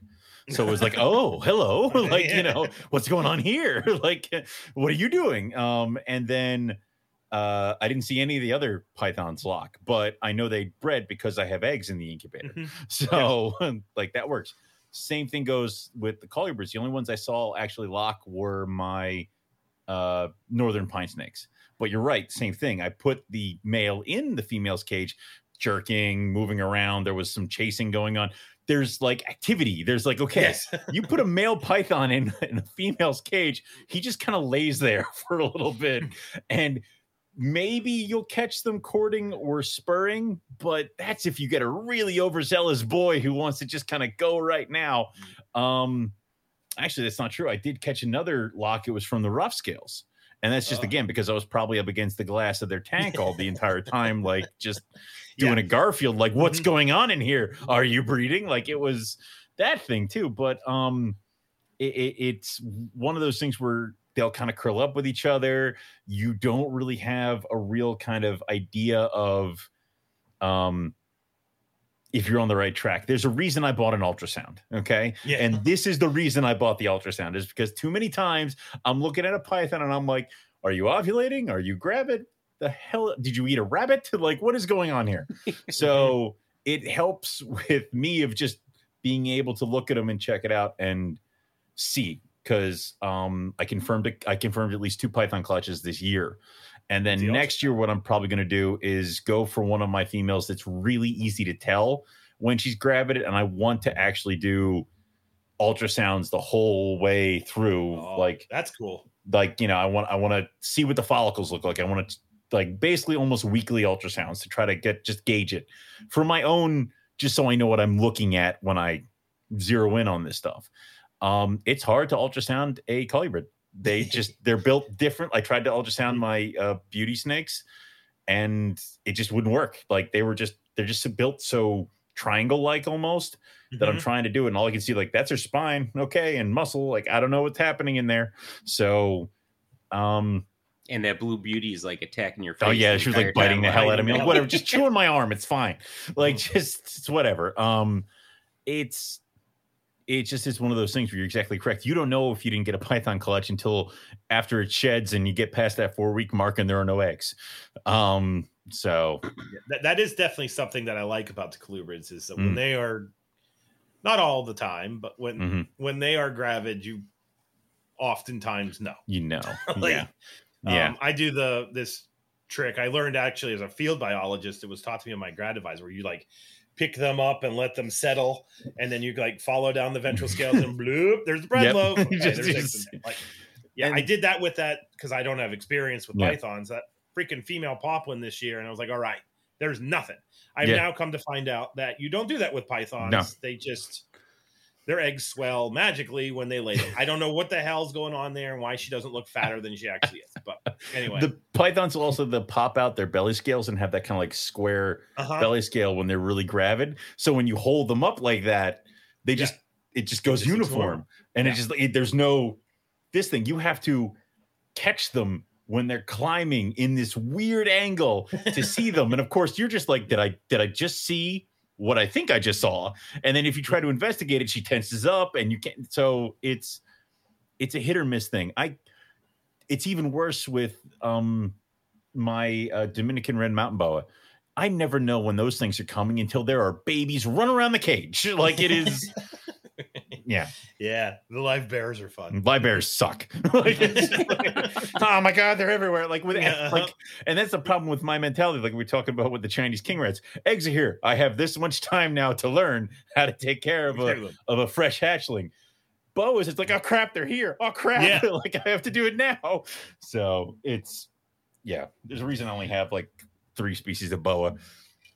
Well, and it's even hard too because a lot of um, hobbyists may not even be able to pick up when a female is ovulating in colubrids too. Mm-hmm. Yeah. Yeah. But when when you see it the first time, you're like, "Holy cow! You have Yeah. eggs already!" and you're like, yeah, it's uh, my big thing with pythons is that they they trip me out a lot, uh, a few times. Um, I've had, and, and this is why I kind of got away from doing male multiple males with mul- uh, one male with multiple females, is because I would take the boy because he's been in with this girl, they've been locking up, and she looks huge, and I'm like, okay, cool, in with your next female, and I would do that with the other female, and then I would pull it, and then both females would go from this to and no eggs from anybody. And it's like, Mhm. oh, so I pulled him when she was ovulating. God, that sucks. Like it's so that's why it's now this is your girl for the year. And when she is hundred percent without a doubt gravid, then maybe you might get another girl at the end of the year. So it, it's had to change that whole thing. And um I kind of tend to do the same thing with the colubrids as well. It just isn't like male goes in the female cage, he's not going into another girl's cage until that's a slam dunk. Um, and it just makes it easier with colubrids to bounce out. That's why um, with the uh, giant mad hogs, I actually have two trios set up. So there's a boy and his girls. That's it. Like I'm not swapping it around. I'm not bouncing a boy between two separate setups of girls. I have two males and those are their females. So this year actually, um, I, I swapped up. I changed the boys out to so they both have different females. So we'll see how this goes. So Nice. yeah. Do, do you have any thoughts, Matt? Because I know you've bred some pythons and boas in your Mhm. day. Is Yeah, there any kind know- of difference between the two in your experience? I, I personally think that there's more observation aspects with pythons and boas that you have to be cautious of, um, especially monitoring while you have animals together Mhm. for courtship. But I- I agree with Owen here. I mean, typically, and, and this is something that I hold strong to, especially now with breeding colubrids primarily, is you need to just have a male in there until Yeah. you know 100% Uh-huh. sure that that animal is gravid.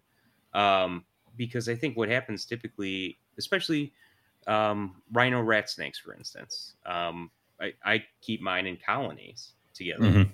and you have to be somewhat careful of that too because you have to be cautious of overzealous males with fighting but you know you, you have a guaranteed access to that female during the optimal time and those Right. animals are going to pick up on those cues hmm based upon pheromones scenting um, and it really just helps if you're trying to successfully breed a species because in the wild these animals aren't going to be you know 100% together. You're basically giving the guy complete access to that female during that entire Yes. time and She can't really get away out- from him. Yeah. and if he strikes out man he's got to work on his game i guess Yes. but Yeah.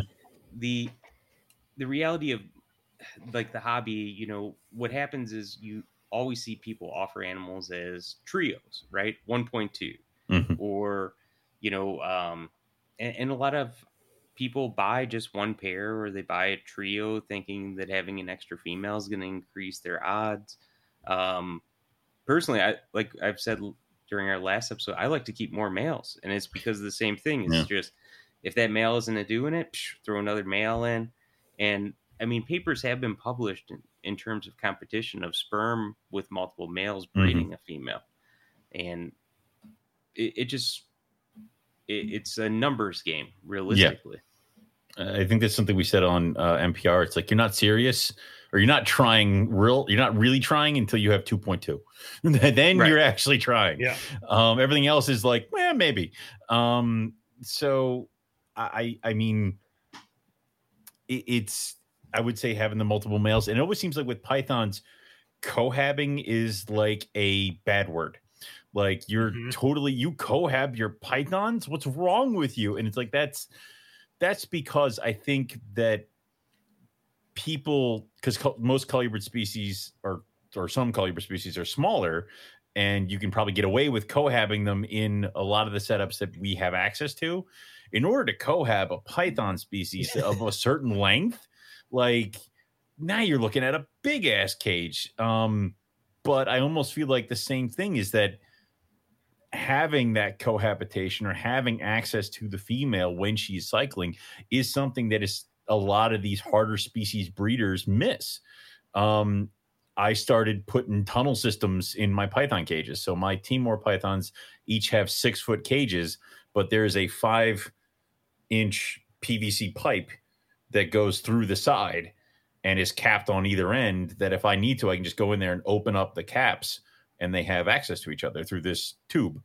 Um, and I've done that where I would just kind of they would be on separate in separate cages. I'd cap it, feed them, uncap it. They have access to each other. I did that all last year. Um, nothing happened, but I like it so much that I'm doing it with all the other species. So, um, and then I'm actually probably going to run my Cribo because they're getting into new cages soon, and they're the same thing. They're going to have access to each other. Where it takes me out of the equation of like the male wasn't in with the female at the right at the right time because my dumb ass didn't put him in there. So now season begins, open it up, access. Um, and then also kind of makes it so with higher stress species like the white lips and things like that, they just get really pissed off if I try to manhandle them or something. Less handling, I open it, the male will go find the female when he wants her. So kind of moving Nice. that way with some things too. So Well, that that actually leads to one of the the last questions I want to ask on this Python colubrid colubrid Python discussion Mm. that we're having here. Is there a caging difference between the way you keep your colubrids versus your your pythons? Like, I mean, other than the paper thing we talked about, like Yeah. it was, Like- other than the paper thing, um, no. I mean, uh, like the four foot, the the four by two by two cage works great for a lot of things. Um, and it kind of like it gives you a chance to put a shelf in there, branches. You know, I think. I think colubrids will use. I, I, I love the colubrid thing because if it, uh, the tree fell in my yard like two years ago, and I gutted that thing. Like I ripped it apart, and there are pieces of it in all my colubrid cages, and they use it. Like Yeah. Uh, the pythons could really some of them could give a damn. Like it's just like, why is there a stick where my plastic bin from Walmart is that I like to sit on? Like, well, I don't Mhm. understand. So, um, but no, I mean, I the same kind of caging. PVC works great. Um, I'm probably going to move. Uh, the Cribos are getting moved out to these big finished wood cages because that's just what I have in six foot. But mm-hmm. um, I and the rhinos are in a in a octagon shaped tank that's taller than me.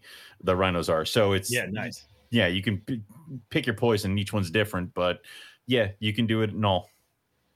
The the only thing that I've noticed, you kind of alluded to it, is that mm. my the pythons and boas that I work with seem to be very much like I give them spaces like those mm-hmm. the yellow anacondas in a either an eight or seven foot long enclosure that's really deep. It's like 3 mm-hmm. feet deep, um, and two foot tall, and they basically hang out in their water bin, and then they get, they get fed their rat once every two or three weeks.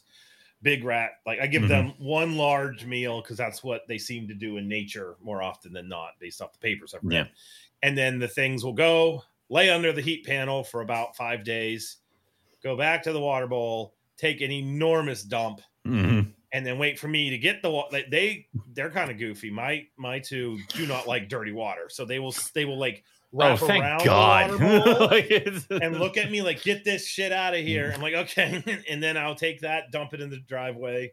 Give them water, and they're literally like sliding into into it as, as you're putting it. Yeah. it. um, and then they sit there like they they and my carpets do the same thing. Mm-hmm. We have a green tree python at school um, that we got from uh, Roanoke Zoo, and it has sat on the. It's in a nice big net. We keep it the way everybody says you can't keep green tree pythons. By the way, it's in a gigantic, naturalistic enclosure, mm-hmm. but it could really be reduced down to one stick because that's where it, it literally lives on one stick. so uh, that's a great example of if you give a green tree python multiple sticks, it will live on one stick. It'll find the one it uh, likes. Yeah. Yes, uh-huh. It'll use the other yeah. ones to get to the one that it likes. But, but they yes. don't seem to move. Like that whole ambush predator thing yep. is. Now, I, now I, I, I, do have one exception. Um, mm. This is you'll you'll appreciate this, Owen. So mm. when I was building the collection at West Liberty, I was like, I'm picking my pythons. So you know, I bought a I bought a bunch of, or I didn't buy. We mm. I, we inherited the best word a bunch mm-hmm. of ball pythons. So I was like, okay, we'll have like the starter pack, and then I was like, liasis, and we're getting water pythons. Oh i God, no! oh God! I, I at the time was ignorant to the dichotomy between the Queensland water pythons and the oh, New no, Guinea water pythons. Angry New Guinea yeah, ones. And yeah. I was like, you know, I don't understand why people pay so much more money for a brown snake that's from Queensland, Australia versus New Guinea. So I'll just buy these New Guineas. And they they were the there have been like four snakes that have been kicked out of the ZooCy program. Four this species. one of them. and the Fuscus are now in my garage. Mm. And um, the New Guineas are now. I, I bought another pair of Queenslands, and mm-hmm. they are mm-hmm. still at school. Like there really is something. No, they're really at yeah. Um, uh, but, I'm trying to breed my Fuscus, and Melissa's like, "Why? Yeah, Why would no, you I put more them. of these things on the earth?" I'm like, I, I will happily take any of the water angle, but that species, I will say, in my experience, does cruise the crap out of its cage. Like they yeah. are not just sitting. They're, they're I mean, I actually like them because they're to me they they remind me of like an aquatic Cribo mm-hmm. almost. Like they're not they're they're not like I had them at school. We had them in um Vivs. Mm-hmm. PVC enclosures, and this one female in particular was just so demonic, angry at the universe that it what it, it started the, the the point where it had to leave and come home with me was when the kids would look through the door. They weren't through the door yet. They were looking through this little window on the door, and she and the, the the Fuscus would pick up on them, and you you could see it like bam, bam, bam, like just literally smash. Yeah, it sounds like mine. yeah, I was like, okay, those, those, need that needs to leave. Um, yep. And I brought him home, and she went to a quarantine rack. Um, interestingly, the, the big female now is it's a it's a puppy dog that occasionally bites you. So like you'll be doing the hand over hand, I will, yeah. and she's fine and then the next thing you know, she's hanging off my neck for about right. 10 seconds. And then nice. she's like, all right, I did, I, I, I, had my obligatory moment of anger. Now we're going to go back to being okay and everything's all right. So uh, that, that's uh, the one Python in my experience that um, was pretty damn mobile like a, like a colubrid. Now, that, now the colubrids that I have, I don't really have any that I would think are are overly sessile. Like they seem to Yeah. all move some point in the day. If that I actually was something really cool is this year um when I was breeding um it, turns out I I have four northern pine snakes. I thought I had 2.2. It turns out I have 3.1. And the reason I find out I have 3.1 is because of, you know, the other pair was not getting along with each other. Yeah. Um but I would say that what's really interesting is that during the entire breeding season because female's cage was here and she's in with the male and then mm-hmm. across this little gap is the two other males in their cages. Every day I would come in and all the mulch would be on the other, like it would be pushed from the door Yeah. to the back, and it would just be Mhm. bare cage because they have just been doing this Zooming. up against like mm-hmm. all day. Day after mm-hmm. she lays the eggs, I don't see them. They're not there anymore. They're not like because they used to be in the front of the cage, up against the glass that's cool. She lays the eggs. I, I have to go find the two boys now. They're in bins. They're in the back. They're hanging out. They're chilling. I'm like, okay. So the female that you was ovulating that you sensed is now gone. like you, Yeah. you don't care anymore. Got it. Yeah. like Mhm. it's, now I know that I should, uh, you know, now we know what's happening here.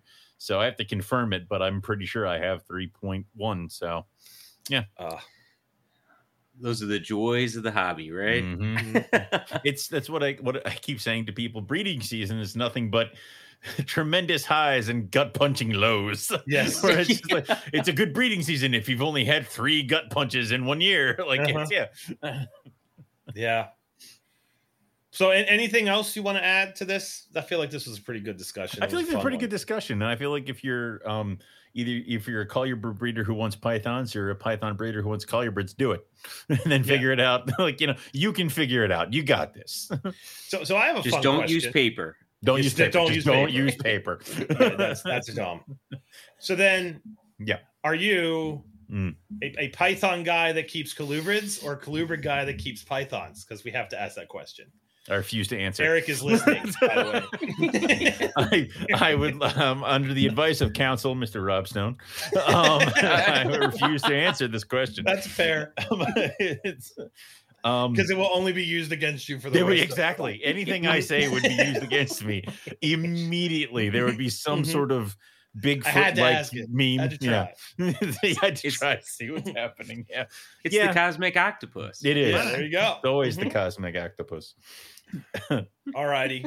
Well, well, let's do a hard left to lead our, our our favorite genus of the day, Leo Leioheterodon, which are the mad hogs. Nice. Um, I always get into trouble because I say mad hog, and I am talking about the giants. Mhm. But there are the three species: the giants, the speckleds, and the blondes. Mhm. And you have all three. Yes, I do. So the million dollar question is, why did you get what? What I like this I'm is a, like you like your oddballs. This is definitely an interesting group to do like swan dive into the deep end, yeah, um, which which you've definitely committed yourself to. yeah. Uh, so what, what's the deal with these guys? Why do you have? Why do you like Uh, them, and why do you have so many? We Well, go. all right. Well, we can say that the first appeal is that I wanted false water cobra, but I didn't feel like I was man enough to get them or was prepared enough to get them. And I wanted something else in my collection, but I didn't want, you know, and this and it, at this point in time, like I had tried with the copper blacks, I had tried with the radiateds, I had tried with um oh god, Jensen I a couple things. Like I had Mhm. a bunch of stuff that went through the collection for a little bit and it just wasn't working either bad imports that I could never get going or it wasn't the right kind of setup, but a couple stuff. And Riley had just had his success with his Mad Hogs and he had the clutch. And I was observing that and I was talking with him and I was kind of, they were on my radar of something being interested in. And then the opportunity presented itself and I got a pair. Um, and it was like you said, it was diving headfirst into a species. Um, but I did have some hand holding with Riley and other some other people who helped me out with Mhm. that, but they were just interesting. Like they were interesting from the get go. Everything was brand new. Everything Yeah. was that's not how a carpet python would do that. so or a corn snake or anything. Oh my Yep. god. So and it was a bunch of stuff that I could kind of play around with and and and get to. And they grew like weeds. I mean, Mhm. it's just like the falsies where it's just like I don't want you to grow quickly. Okay, thank you. like I guess Yeah. I'll put you in that six foot cage now. Like it's been a Mhm. month. Cool, thanks. So um, and it was just trying to see what I could do with, trying to almost like uh, stretch my imagination of what I can do with these things and what you could possibly do with trying. And uh, I I just thought they were cool and that Yeah. they were something that I might not see. And the Giants eh, that summer, um, I want to say it was maybe the year after. So I think my Giants were about a year, year and a half old, and Madagascar like exploded. So Yeah, blondes were everywhere, speckles were everywhere, and it was like one of those things that, that like I have that carpet python breeder fever. I can't Mhm. just have one, right? Like I can't. I have to get the whole complex, right? So Mhm. got the blondes. Um, I got a, I have a, I had a um, four of them that were sold to me as adult provens that were not adult Yeah. proven. Um, and then uh, various replacing because I, I thought I had females, but it, I did not. So it turns out I had like two males and then a girl, and then I got another one that turned out to also be a male. So I have three male blondes, one female blonde. Um, and then I have the pair, and then I got the pair of speckles because they're actually my favorite because they're so they're cool looking number one, and then they're so chill. They don't do Really? they're they're they're not they won't chase live prey. Like I'll put live rodents in there. My female will not. She won't do it. She's like a nest raider.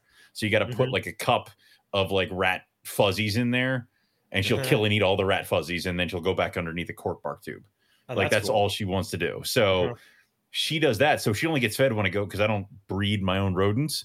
So I Mm-hmm. only she only gets fed when I go to reptile shows, and I can get a bunch of rat fuzzies. But she'll eat them like ten of them, and then she's gone.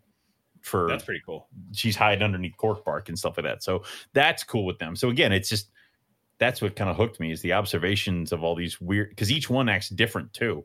So yeah, So, so what do the blondes do that's unique to them? Because I, Oh, I have just jerks. just they're, jerks. they're just assholes. they're, just, they're just blonde assholes. Um, it's um, actually they're they're the ones who look the most like say like a Western hog Mhm. nose, but they have the neck flare and Yeah. um the hoods and stuff too.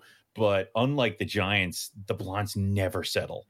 They don't get as Really? big, but they're like on point. They are always all up with it. It was, and they're just they're just jerks. I actually had to buy venomous tubes because they won't. Um, I, I thought I had uh 2.2, and that's how we ended up. That I ended up having 3.1 of the blondes is because two of them, in the span of 20 minutes, did a lot of damage to each other. Really? Like just oh i mean we're talking cuts scrapes all this stuff. Luckily melissa is a vet technician so she's taking care of all the blondes but they're biting me biting her. It's like okay so tubes tubes Mhm, yeah, and then we can clean and yeah so Mhm. um but yeah they're they're just fun because when the their color goes from like the either like a dull almost mustard like to this bright gold like they really color up really nice so um they're really interesting i like them too so Now, Owen, just Yeah. real quick, um, I assume most of these animals are wild caught animals or wild caught specimens. I would say right now, um, both my speckles are wild caught, um, and then three out of my four blondes are wild caught. One is captive born and bred, um, and then my giants, I have, I have six in total right now, giants, and one because Riley gave me his trio, um, and then she also came with one he also came with one of his captive born and bred females. So um yeah out of my six adults one is captive born and bred. The others are all wild caught. Oh, I'm sorry my, any, my original two uh, were cap my original two were captive hatched so Okay. a wild caught female came laid eggs and that's where my original two came from three others are wild caught and one is a captive born and bred Were there any keys to establishing the animals in captivity? yeah because you have to play around with a lot of stuff i mean yes, obviously it was yeah I, I've worked like with I- the Giants, and they're Exactly. They're gonna a pain in the ass when they come off the ship. the giant the giants that i have that i i, I cheated i have my captive hatched I raised up, and then Riley raised his or was worked to his for so long that they came and they kind of plugged right into my system. But trying to play with getting them to eat and seeing what they go like, I I figured out that that one speckled only wanted to raise nests by trial and error and trying to get this stupid thing to eat anything that I would provide for it because the giants will eat out of the bowl that I do with a bunch of the other thing like one meal it's got like a bunch of mice some chicks fish a bunch like in this bowl and they eat the whole thing blondes won't do that they just would eat one item out of it and then they leave the rest, rest, rest of rot, to rot um speckleds they won't do it either so it's weird. You almost have to figure out what this snake will do and then just what the snake wants you to do and then do it. So um you're offering I'm offering mice to the blondes and the speckleds once a week. Um and then the giants is uh usually every other week they get a big like pack them full of food and then that's it. I had a an import that I was trying to get established mm. because when for the hognose snake book, the the editor we were talking about the book, and he said, mm. "Hey, why don't you just throw in those other hognose snakes too?" And I was like, "You mean the ones that aren't hognose snakes?" yeah. so, anyway, but I was like, "Yeah, sure. What the hell?" Because they're oddballs, and I like that. So I thought yeah. I need to get those, and I had I've gone. I have great luck until I don't. Mm. That that's the way I explain it. I, I get yeah. them established, and then they just they would crash, and then I, I would do a necropsy, and turns out they're just loaded yeah. with trematodes in their lungs and um, various yeah. nematodes roundworms whatever you want to call them mm-hmm. and i and i could never get the Flagyl and all that stuff to to clear them out. Yeah. Uh, but one group that i had i couldn't get them to eat anything. And uh, i had the falsies in here i was raising. They were actually in my office. Uh, mm-hmm. and the falsies refused their frog legs. So i thought oh what yep. the hell? I'll throw that in there. And these like shy, quiet little snakes that are scared to death of Zac come roaring out of there. Dialed like up to 11. Yep. Mm-hmm. Missed the damn frog leg and bit my shirt on my belly and then was like ripping like this. I was like, okay, we're on to something here. This is what we've been trying to find. Yep. So yep. I, I found that they would eat, I could get them to eat frog legs like crazy, which was kind of cool. Yep. Um, but then I, I moved those on because I was just afraid with all the parasites. And then Jennifer Joseph, who we've had on our show, mm. she got a clutch of um, giants, and I've got a pair from her, and I can flat out tell everybody that's listening that working with captive bred animals versus so the import, like, we always talk about how it's so much easier. This is definitely a tax in my experience, where it is, it, it goes beyond night and day because. Mm-hmm. Uh, I have a male that is just like a corn snake. He, when I bring the rodents into the, the room, he smells it and he's patrolling Mm-hmm. And then, but my female's fun. She will not eat anything on her own, uh, but she will assist feed everything and anything I put in her mouth. She'll try to eat. So lazy. I ass. have to literally, and she also is full of piss and vigor and wants to like bite, which is mm-hmm. great with them. Um, so, but but but she's now growing. Once I figured that out, I was like, okay, I figured out the the, the secret bullet. But one of the, so my my this diatribes about this. Do you find then that like it sounds like it once you kind of dial into what the individual snake wants, the the code is cracked because that's mm-hmm. kind of my experience with them. Yes, with just the giants. Yes. Now yeah, finding yeah, yeah. that code is a pain in the just, ass, but once you find it, you're you're set. I, I would say it's across the board. Giants, blonde, speckles, like. Okay. whatever that animal wants, once you key into it, it can even be as simple as don't offer me the mouse just open my cage and put it the down and walk away like that's what some of them might want too which is my one female um the one that my, my one blonde that's probably gonna lay like any day now um mm-hmm. she will not eat off tongs and she will not eat alive she wants it on top of her cork tube and then leave don't like just don't don't dance around it put it down get out and mm-hmm. then she'll eat it. Now I'm kind of figuring how I kind of got hip that she might be gravid is the mouse was still there. And I'm like, well, that's yeah. not right. Like it's yeah. kind of that thing. Now I have to go find you. Like it's yep. kind of one of those things. Um it's you know, I, I, I, when I got into snake breeding, you know, I have a pinky pump that I'm going to have mm-hmm. framed my wall because this is a useless useless tool that every herper in the early 2000s thought they freaking needed. Um, yeah. I am definitely in the school of I don't want to force you to eat anything. Tell me what you want to eat, and I'll get it for you. That's easy yeah. enough. And there's so many different options. Um, my friend Dan, uh, you, you know him, and Zac.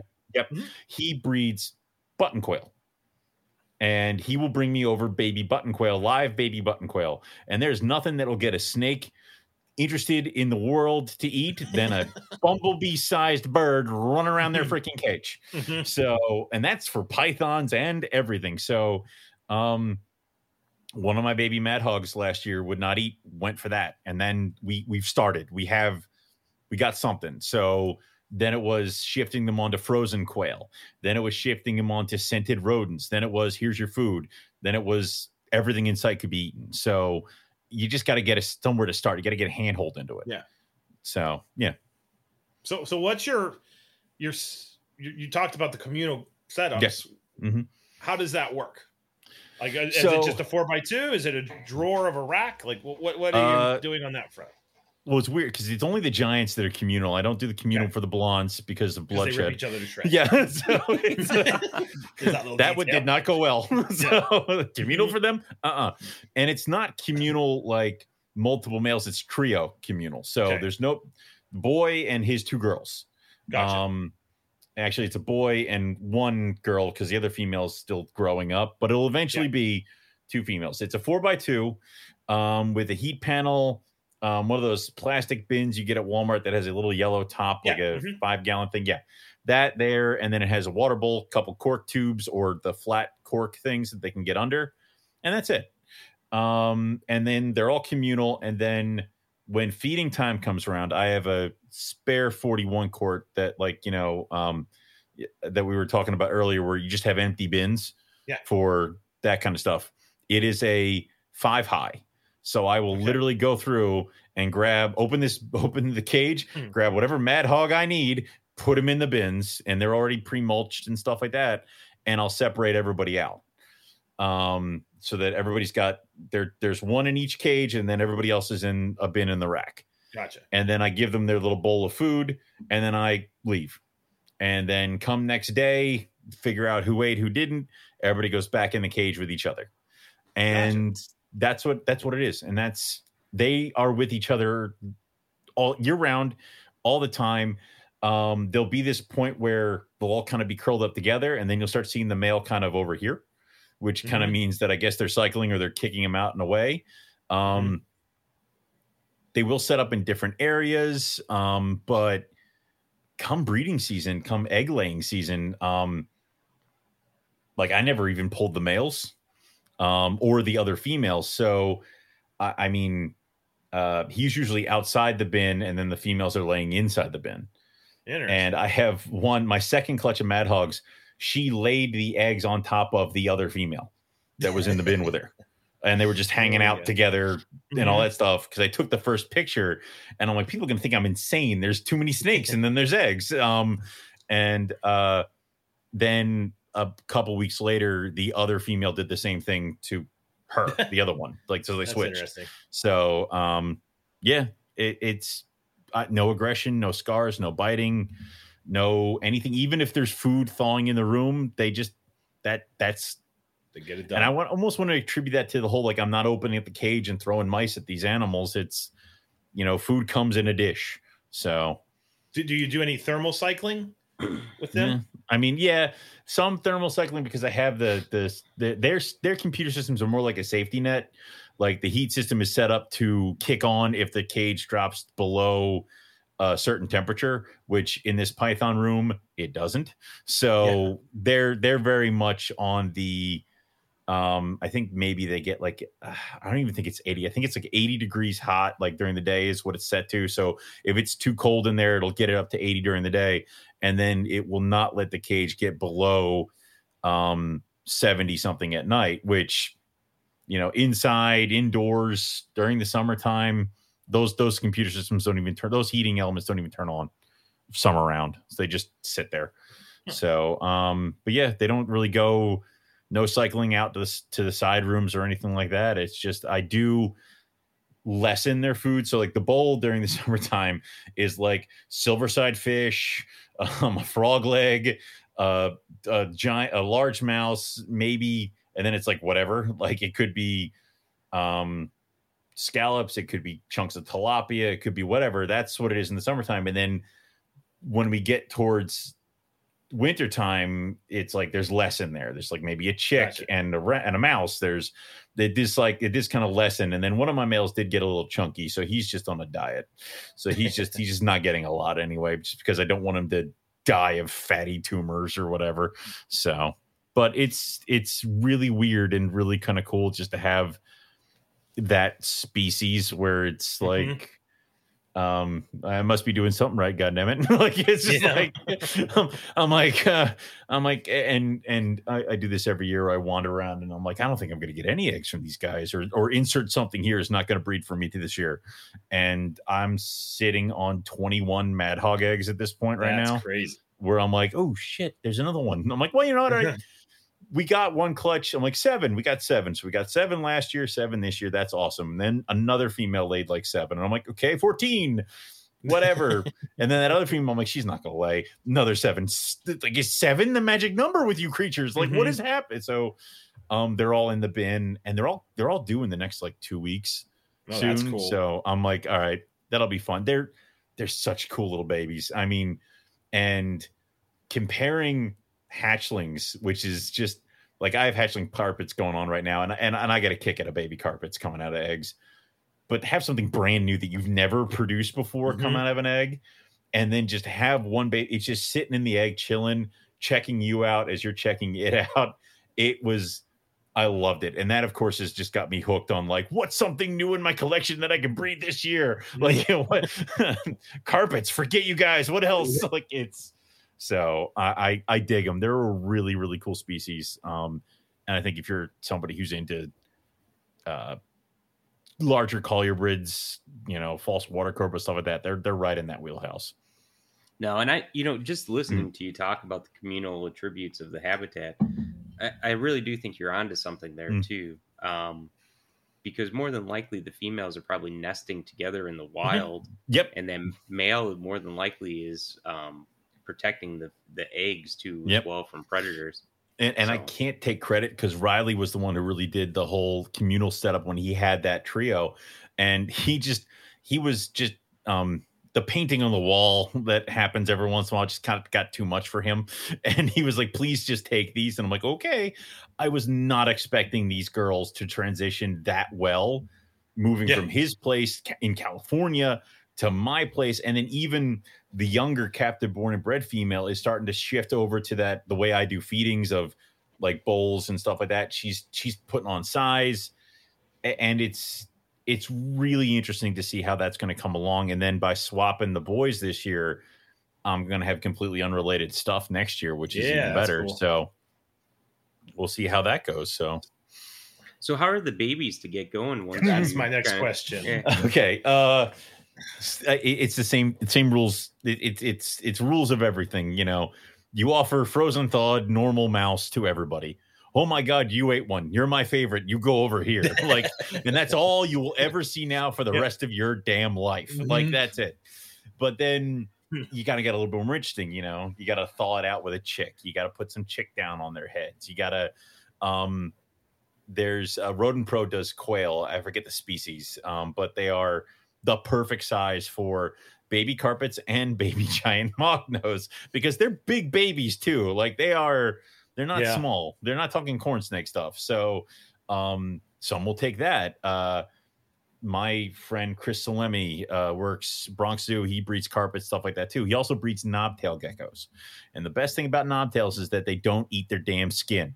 So I have a bag. I had a bag last year that he sent me, and he actually sent me another bag this year hmm. of just gecko sheds. Wet hopper, take the gecko shed, just wrap it around the hopper. Some will eat that. I had to start getting creative with out of the seven babies that I had last year, I had to get creative with one, which is creative. I mean, buying a lizard to try yeah. to feed it or buying the the the um, live button quail from Dan So that was as creative as I had to get with those. And I did lose one, but that one had already started eating. So I don't know what happened there. It just kind of keeled. But everybody else, and the same thing happens like we were talking about before. Once they start storming, it's one of those you open the bin, drop the food, close the bin, and then you hear a ruckus in there as it like attacks and kills it. And it's like, okay. Um, but it wasn't hard. I've had harder. I've had harder carpet clutches that pull my hair out. Um, now that, of course, is I've been breeding carpets longer, and I was inexperienced mm-hmm. when I started. So, um, it it's cool. I enjoy it. You know, it's they're nice. not they're not horrible. And I just set them up in favorite. a um, I just set them up in a five quart um hatchling rack with my carpets, and uh, they were on the same temperatures of the carpets, which is like a um 84 85 degree hotspot but it's back heat so that if they got and they would they would they would hang out at either end. They didn't really care. They wasn't like anything was really affecting them. And uh it went well.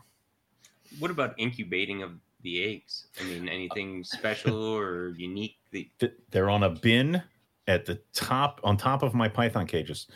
Um there it's yeah. um mo- wet uh like almost to the point of clumping sand uh vermiculite eggs right on that covered in damp moss in a bin on top of uh the pythons that's what i do with um the pine snakes corn snakes so i do with a lot of the colubrid stuff and so far so good Nice. Mm. Yeah, I just bought a brand new sea serpents incubator, and uh, my grad student Alec was like, "You know, you could just put the eggs on top of the bins at the top of the room." Shut up, put them there. yeah, and then I zap it up there. And I'm like, oh, it's like 80 degrees up there. Huh? How about that? like, it's hot up there. Uh-huh. like, yeah. That's um, interesting. That's just what I've always done, and it's one of those things of like. See if it works, and then it worked. And I'm like, all right, we're not going to change anything anymore. like, yeah. if it, if that first clutch had bombed, that'd have been like, all right, we can't put them there. so, um, but I like uh it's going to be interesting because if, you know I say if and that that blonde female's huge. Um, so I say if though because I don't you don't count it till they're here. Um, if if there are blondes babies this year, I want to see the comparison of the two because I do have one male that I bought as a hatchling, but he came to me on gecko scented rodents. The guy actually gave me a cup of day geckos. He's like, feed them these. So I'm like, oh God. So, and I had to do scenting and stuff like that with him for a while until he transitioned over to unscented. But I want to see kind of if the blonde babies come out, if they're any harder, if they're any easier. Are they really small? Yeah, I mean they're they're I, I actually think side. I saw the babies that you mm. bought. Okay. Because the the guy um, if he's from Pennsylvania, he's probably the only person that produced blonde hognose snakes. And he also he owns like a pet store. Yeah, and he produces yep, yep. Mexican hognose snakes, and I got some uh, ah, Mexi nice. hogs off of him. But I was looking at the blonde hog. The, yeah, I got one male, so I got. I was him. thinking, man, maybe. Yeah. Then I saw the price tag on those puppies, and was like, yeah, no. so he caught me at a right time where I sold a bunch of pythons. But there then now I'm sitting, yep. now of course I'm sitting here with three males, and I'm like, yeah, buying the mm-hmm. boy was the great decision. Yeah. So yeah, it was awesome, good. Mm-hmm. So yeah. Now I have two. My other two boys are now scarred up because of what they did to each yeah. other, and I'm like, "Thank you. Your price tags have now plummeted. Good job, guys." So, yeah. So, then, are there any just like final quirks to Leioheterodon that you've noticed now that you've kept all three and you've you've produced one definitely, possibly 2 mm-hmm. Is there something that just uh, uh, uh, uh, someone getting into Madagascar hognose snakes, if you could have known it back before you got into them, that you would want them to know? Hmm. That, that, that they're most of the time they're big bluffers, like with yes. with the hoods and everything like that. They are mat, they are huge the like don't touch me don't all right fine. Like it's like you just scoop it up. It's i'm defeated. Like they are huge bluffers and stuff like that but do not like my blonde got me on my hand uh, a couple days ago. And that was just because I got distracted by the fact that she was gravid. And she's never shown any kind of anything like that. And I'm like, the oh, I'm like, ah, damn it, right. So, as cool and as everything that they are, do not kind of let your guard down on that whole part that they are still Yes. the rear fang and definitely know what is in your capability and you know whether you are reactive to that kind of stuff because that can be very bad but other than that i mean they're so much fun i i enjoy the hell out of them because they'll also be they're very intelligent and inquisitive. My Yes. my my giants will track me around the room. So they'll also do that like hopping like the spy hopping they will slowly Yeah, the raise themselves like the periscoping. They i'm walking around and then like slowly coming up from behind the bin and then when i'm not Mhm. coming to their cage just slowly back down. It's like okay bye. Like so it's they're so much fun. So that that female Mm. that I have that's needs to be assist fed and is extremely cage defensive.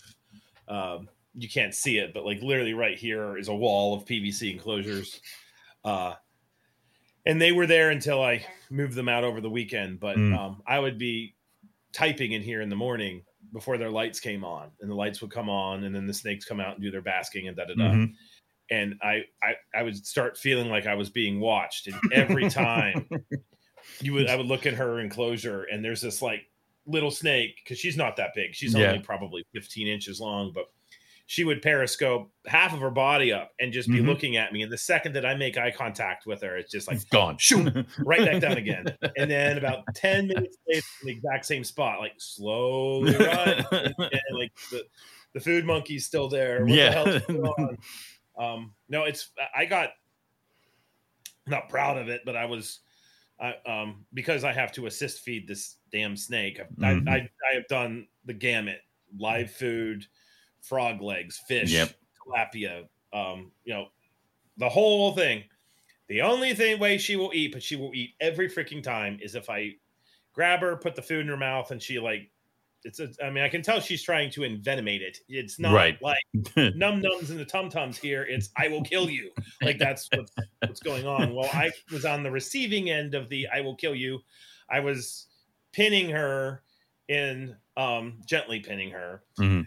And my wife busted into the room, which she never does, hmm and uh thought something was out in the living room. Turns out there was nothing out in the living room. A book fell over.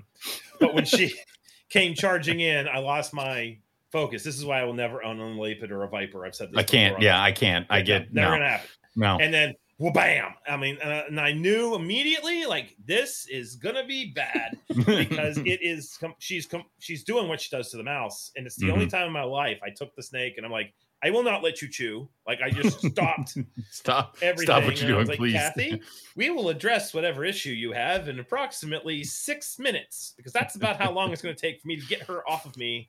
But uh, please let me focus on this. And then, you know, I got her off, got it off, and it didn't do anything because Jen Joseph, when she was on her show, talked briefly about Mad Hogs, and she mentioned that she got bit by a baby, and it kind of felt like getting um, walloped by a hornet. Uh, and I've heard some other people say that if they can get the fangs in, yeah chew a little bit, it's it's painful. So Yeah. uh, I, nothing happened to me. Thank goodness. Um, it was the craziest snake bite I've ever had, actually, because I Mhm. could see the I could see the fang. I could see her trying to move her front, Trying to get like, it in there. up to get it in, and I'm like blocking it with the hemostat, trying to get my wife to walk out of the room slow. Like it was, it was pretty damn intense. it's Um, uh i would say So yeah, you got to give them tons of respect. I will say that. Yeah, the my my one baby that got me, my original female is the one that got me in the car because I'm an idiot. Um, it it was my finger. It did swell up and it kind of itched. Yeah. and that was maybe for an hour, and then it kind of went away. Yeah. So- Huh. I don't know. I haven't had any other issues, but you you, you can't fall asleep on them. no, you so, can't. yeah. Have you had one growl? um, it's not a hiss. It's not no, like it's a growl. a- kind of a a, a, a hissy growl, which I've I- never had a snake do besides them. Um, I have uh my one male who is just he will he is nothing but puffy and he'll throw his enormous weight around all the time and he doesn't want to go anywhere. But then once the hook is once he's on it he's like oh damn it he will he was the one actually i was putting him into a bin because uh, he happened to be the one that was right in front of me when i was separating for feeding and he did actually do that kind of low rumble yeah. to the point i'm like what the hell? Because i thought like Mm-hmm. I, I don't know if I squeezed him too hard or there was stuff moving around. I'm like, what was that? And it was just like, all right, all right, you're if I come back here and you're dead later, I'm gonna be really pissed off. Like it was um, but it's weird because it's something that you don't expect. No, it's like it's like when nobody prepares you for the baby gecko scream. Mm-hmm. So when you I hatched leopard geckos one time, I'm like, I wonder if they've hatched. And I went to move the moss, and it's like, bah! I'm like, what the is that? Like it was, yeah, not prepared for that. So yeah, I, I had one growl once, and it was just sounded like almost like a, uh, um, uh, almost like stomach growl, stomach rumblings, yep. like it was stomach growling. Yeah, it was weird. No. Well, this has been absolutely excellent. Yeah. So we, we, we definitely have to have you back on because you've, you know, th- we'll this is when get... you get to let your your real love out into the universe, though. And it's the only place I can come and actually talk about my true passion. Yeah, you're not being beaten back with a hypothetical stick. so. you know, and if I if I had just gotten into dwarf monitors like he wanted, I, I'd uh-huh. be his best friend again. Yeah, but you know, this you is this will be the rift that will destroy us. Yeah. Mm-hmm. well, you can you can introduce here's what we can do. We can arrange an introduction. Oh, or, sorry. Eric can bring mm. the um the Ackies and the Kimberleys over, mm-hmm. and they can play with the false water cobras. And we'll see and who wins. You'll have your friendship back again. I, I guarantee you, a falsie looks at a little monitor, and if it's put in a box and the monitor can't run away, the poor little monitor will no longer be with us and will be converted to fat falsy poo within the next three days. Uh, Not that I am condoning that in any way, shape, in any form, way, shape, or form, but I'm just simply saying that that that might be a way to get Eric back. I, I will tell you that the the mail I got from you is he's he's got a clock in his head and he's okay. He's like, all right, well everything's all, all in good time. The female, she's got a timer, and if yeah. my if her food is not in front of her in that time, she turns into a psychopath, and yep. to the point where I'm opening the door and I'm like presenting the food bowl like this so that she can grab what she wants and then go back into the corner so I yeah. can put the rest of the bowl in. And it's just like, okay, I'm sorry. That, that's the girls in general with with falsies. They they they are definitely different. And to be honest mm-hmm. with you, going all the way back to the beginning when I screwed up and thought that I had um the two males were the males and turns out one was a female. Uh within like 10 minutes of me realizing mm-hmm. I was just standing there dumbfounded in the garage where these things are. And then I started thinking about it. I was like, you're an idiot because that supposed male, the second I would like, she, she could see the rats, you know, she's just smashing up against the glass, trying to get to it. And, the, and the, you know, that's anecdotal, but I'm pretty sure I've got enough of these damn things that I could make it statistically significant. The, the females definitely have a stronger, feeding response. And one of the ways you can tell a, a falsie is, guys. So you think that that response is great now? Mm, wait. wait till you breed them, because then they're hoarding protein to like yolk up the thirty freaking eggs they're going to lay, um, and then they're insatiable. That I, have said this before, but it's my favorite thing. Like near the end of the spring semester, mm. I have like it's you know we people that went to college, it, just that we know this if you're a student, you're done. You don't want to be there anymore. If you're mm-hmm. a professor, though, what people don't understand is you're done too. You don't want to be there either. either. No one ever like talks about that piece. And the falsies are right in the doorway of my office. And the, the females are like at their absolute in like their their craziest level of crazy at the during finals week because they're gonna lay eggs in the next like week or two.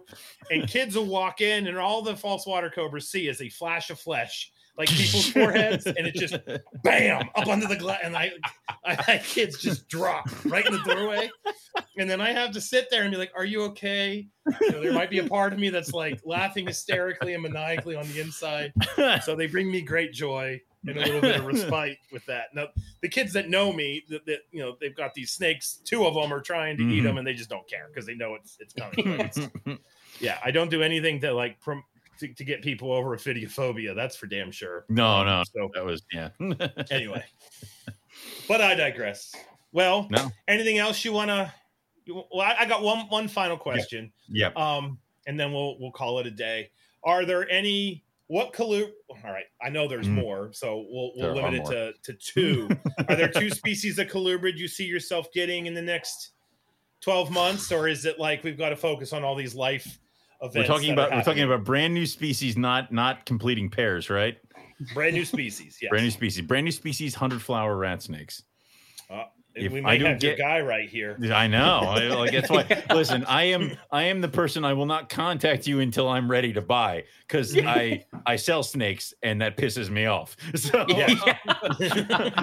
so if people are like, why hasn't he called me? He's not ready yet. like there's, there's a reason. There's a Mhm. reason. Well- don't worry. Um, hundred flower rat snakes are a definite. They're they are so far on my radar. It's ridiculous. I'm chomping at the bit for those, and those will be the things that like if it comes between them and the blue beauties, bye.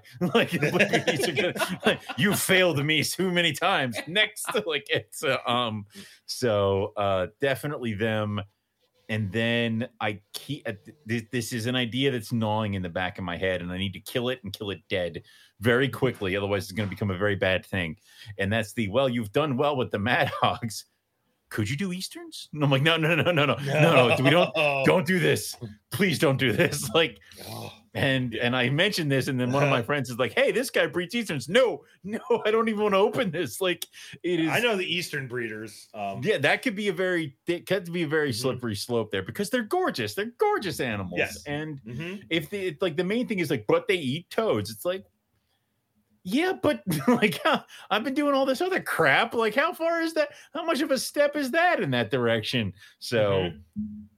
yeah, that one I have to kill. I dead. gotcha. I have to kill Okay. dead quickly. Uh, yeah, we can talk Easterns another day because I can start talking about those things. They're they're the they're a favorite and a bane of my existence. In the That's what I fear. Yeah, is that mm-hmm. they'll become so. Yeah. Yeah, they, we'll they, in my experience, they are the classic example of they are doing great until they're not, and then they're dead. they're gone. Yeah. Mhm. There's like no slowly going away now. It's I'm eating, eating, eating. Now I die. Like that's just the way that they have been for It's me. like a chameleon. It's just like all of a Yeah. sudden it turns black and falls off the stick. What happened? and, and we could Like, have them here in West Virginia, and then they pass the herp regs, and they're a native species, and now you have to do, you know, all these things. And I was, I'll fully admit, like my, uh, uh, there was a part of me was like, hmm, so I'm not allowed to have these things. I keep spending hundreds of dollars Dollars only on. to have them decay in my backyard when I bury them after they die. This is probably an okay thing. So like that was that was one of the snakes that that was taken away from me with the herp regs, where I was like, yeah, okay, now I have an excuse All right, I agree. To not like- touch them again. Actually, Uh-huh. I didn't even think about that because um, last time I did my lessons for um, PA, I have black rat snakes, and I had to put down that they were a mutation because Yeah. they're white-sided black rat snakes. So I might not mm-hmm. even be allowed to have. There you Easterns. go. All right, There you go. I might Good. We'll saving- put that- we- put that in the same box Saving you lots of money right. because you can't. We- and I will say this to everybody listening, and I will, I will die on this hill. If you think you can go out into the wild and pluck a wild eastern hog and have it magically eat laboratory mice, you are the literal definition of insane. That is not going to happen. That is an animal that is hyper evolved, or that, that just leave it alone and put it back in the woods. Like, that that's Eric's like, well, why don't it. you just why don't like you know, we saw a bunch Uh-uh. of toads last time we went in the Pine Barrens, just go get toads. What? like just just go get the toads. Go get wild toads to feed to my. mice. What is Yeah, wrong with you? you like like, yeah. I'm like, So go, go play with your lizards. Get out of here. So All right. Well, thanks for coming on, man. Yeah, man. Um, people want to find guys. you. If they don't know where to find you, What are they, they- they haven't haven't listened to a attention. podcast. Yeah. But where would people go to find you? All right. Um, you can definitely go to rogue-reptiles.com. Also, rogue underscore reptiles on Instagram. Um, all animals that are for sale will be on there as well as the Morph Market site. If they're not there, they're not for sale. I'm sorry. I'm not hiding things from people. I, I want them gone too. So it's um, um, but those will be the only things. Uh couple shows in the tri-state. I'm not really vending, but I might make appearances. So if you are Pennsylvania, Maryland, New York, New Jersey area, uh, and you want something, you want to link up at a show, just let me know. I might be going. So, Yeah, cool. uh, yeah, that's it. So, but no, the guys, this has been awesome. Thanks a lot, and uh, well, I'll, I'll definitely think of something. I'll, I'll get more Collier so I can come back. Oh, yeah, I, I no, promise. We'll have yeah. you back on. Yeah. You got to get your colubrid time in. I do. It's like a you know, it's like a shot in the arm to keep doing this Python stuff. Yeah, Yeah, there you go. keep pretending. Yeah. Mhm. Well, people that want to find um, me, I'm on Instagram, Dr. Crawdad. I'm on uh, Facebook at Zac Loughman. And then you can always look me up online and go the old school way and shoot me an email. Uh, got lots and lots of false water cobra eggs um, cooking. So if you are interested in those, please message me because um, as soon as they hatch, they're going to go up. And yeah, I'm ready to move them. Uh, we have one clutch that's hatched, uh, and they actually have are doing their post hatching sheds, which means we'll be putting frogs in blenders this week and dousing the pinkies and the the fuzzies in those because that's the secret to get them to eat. yes, Um, write that down. And then they're they're down, they're like good to go. Oh, it's in my book. I have a recipe. So Excellent. there we go. Uh, Matt, where where do people go to find you? Uh, you can find me on Facebook or Instagram with Sarpamitra. All righty.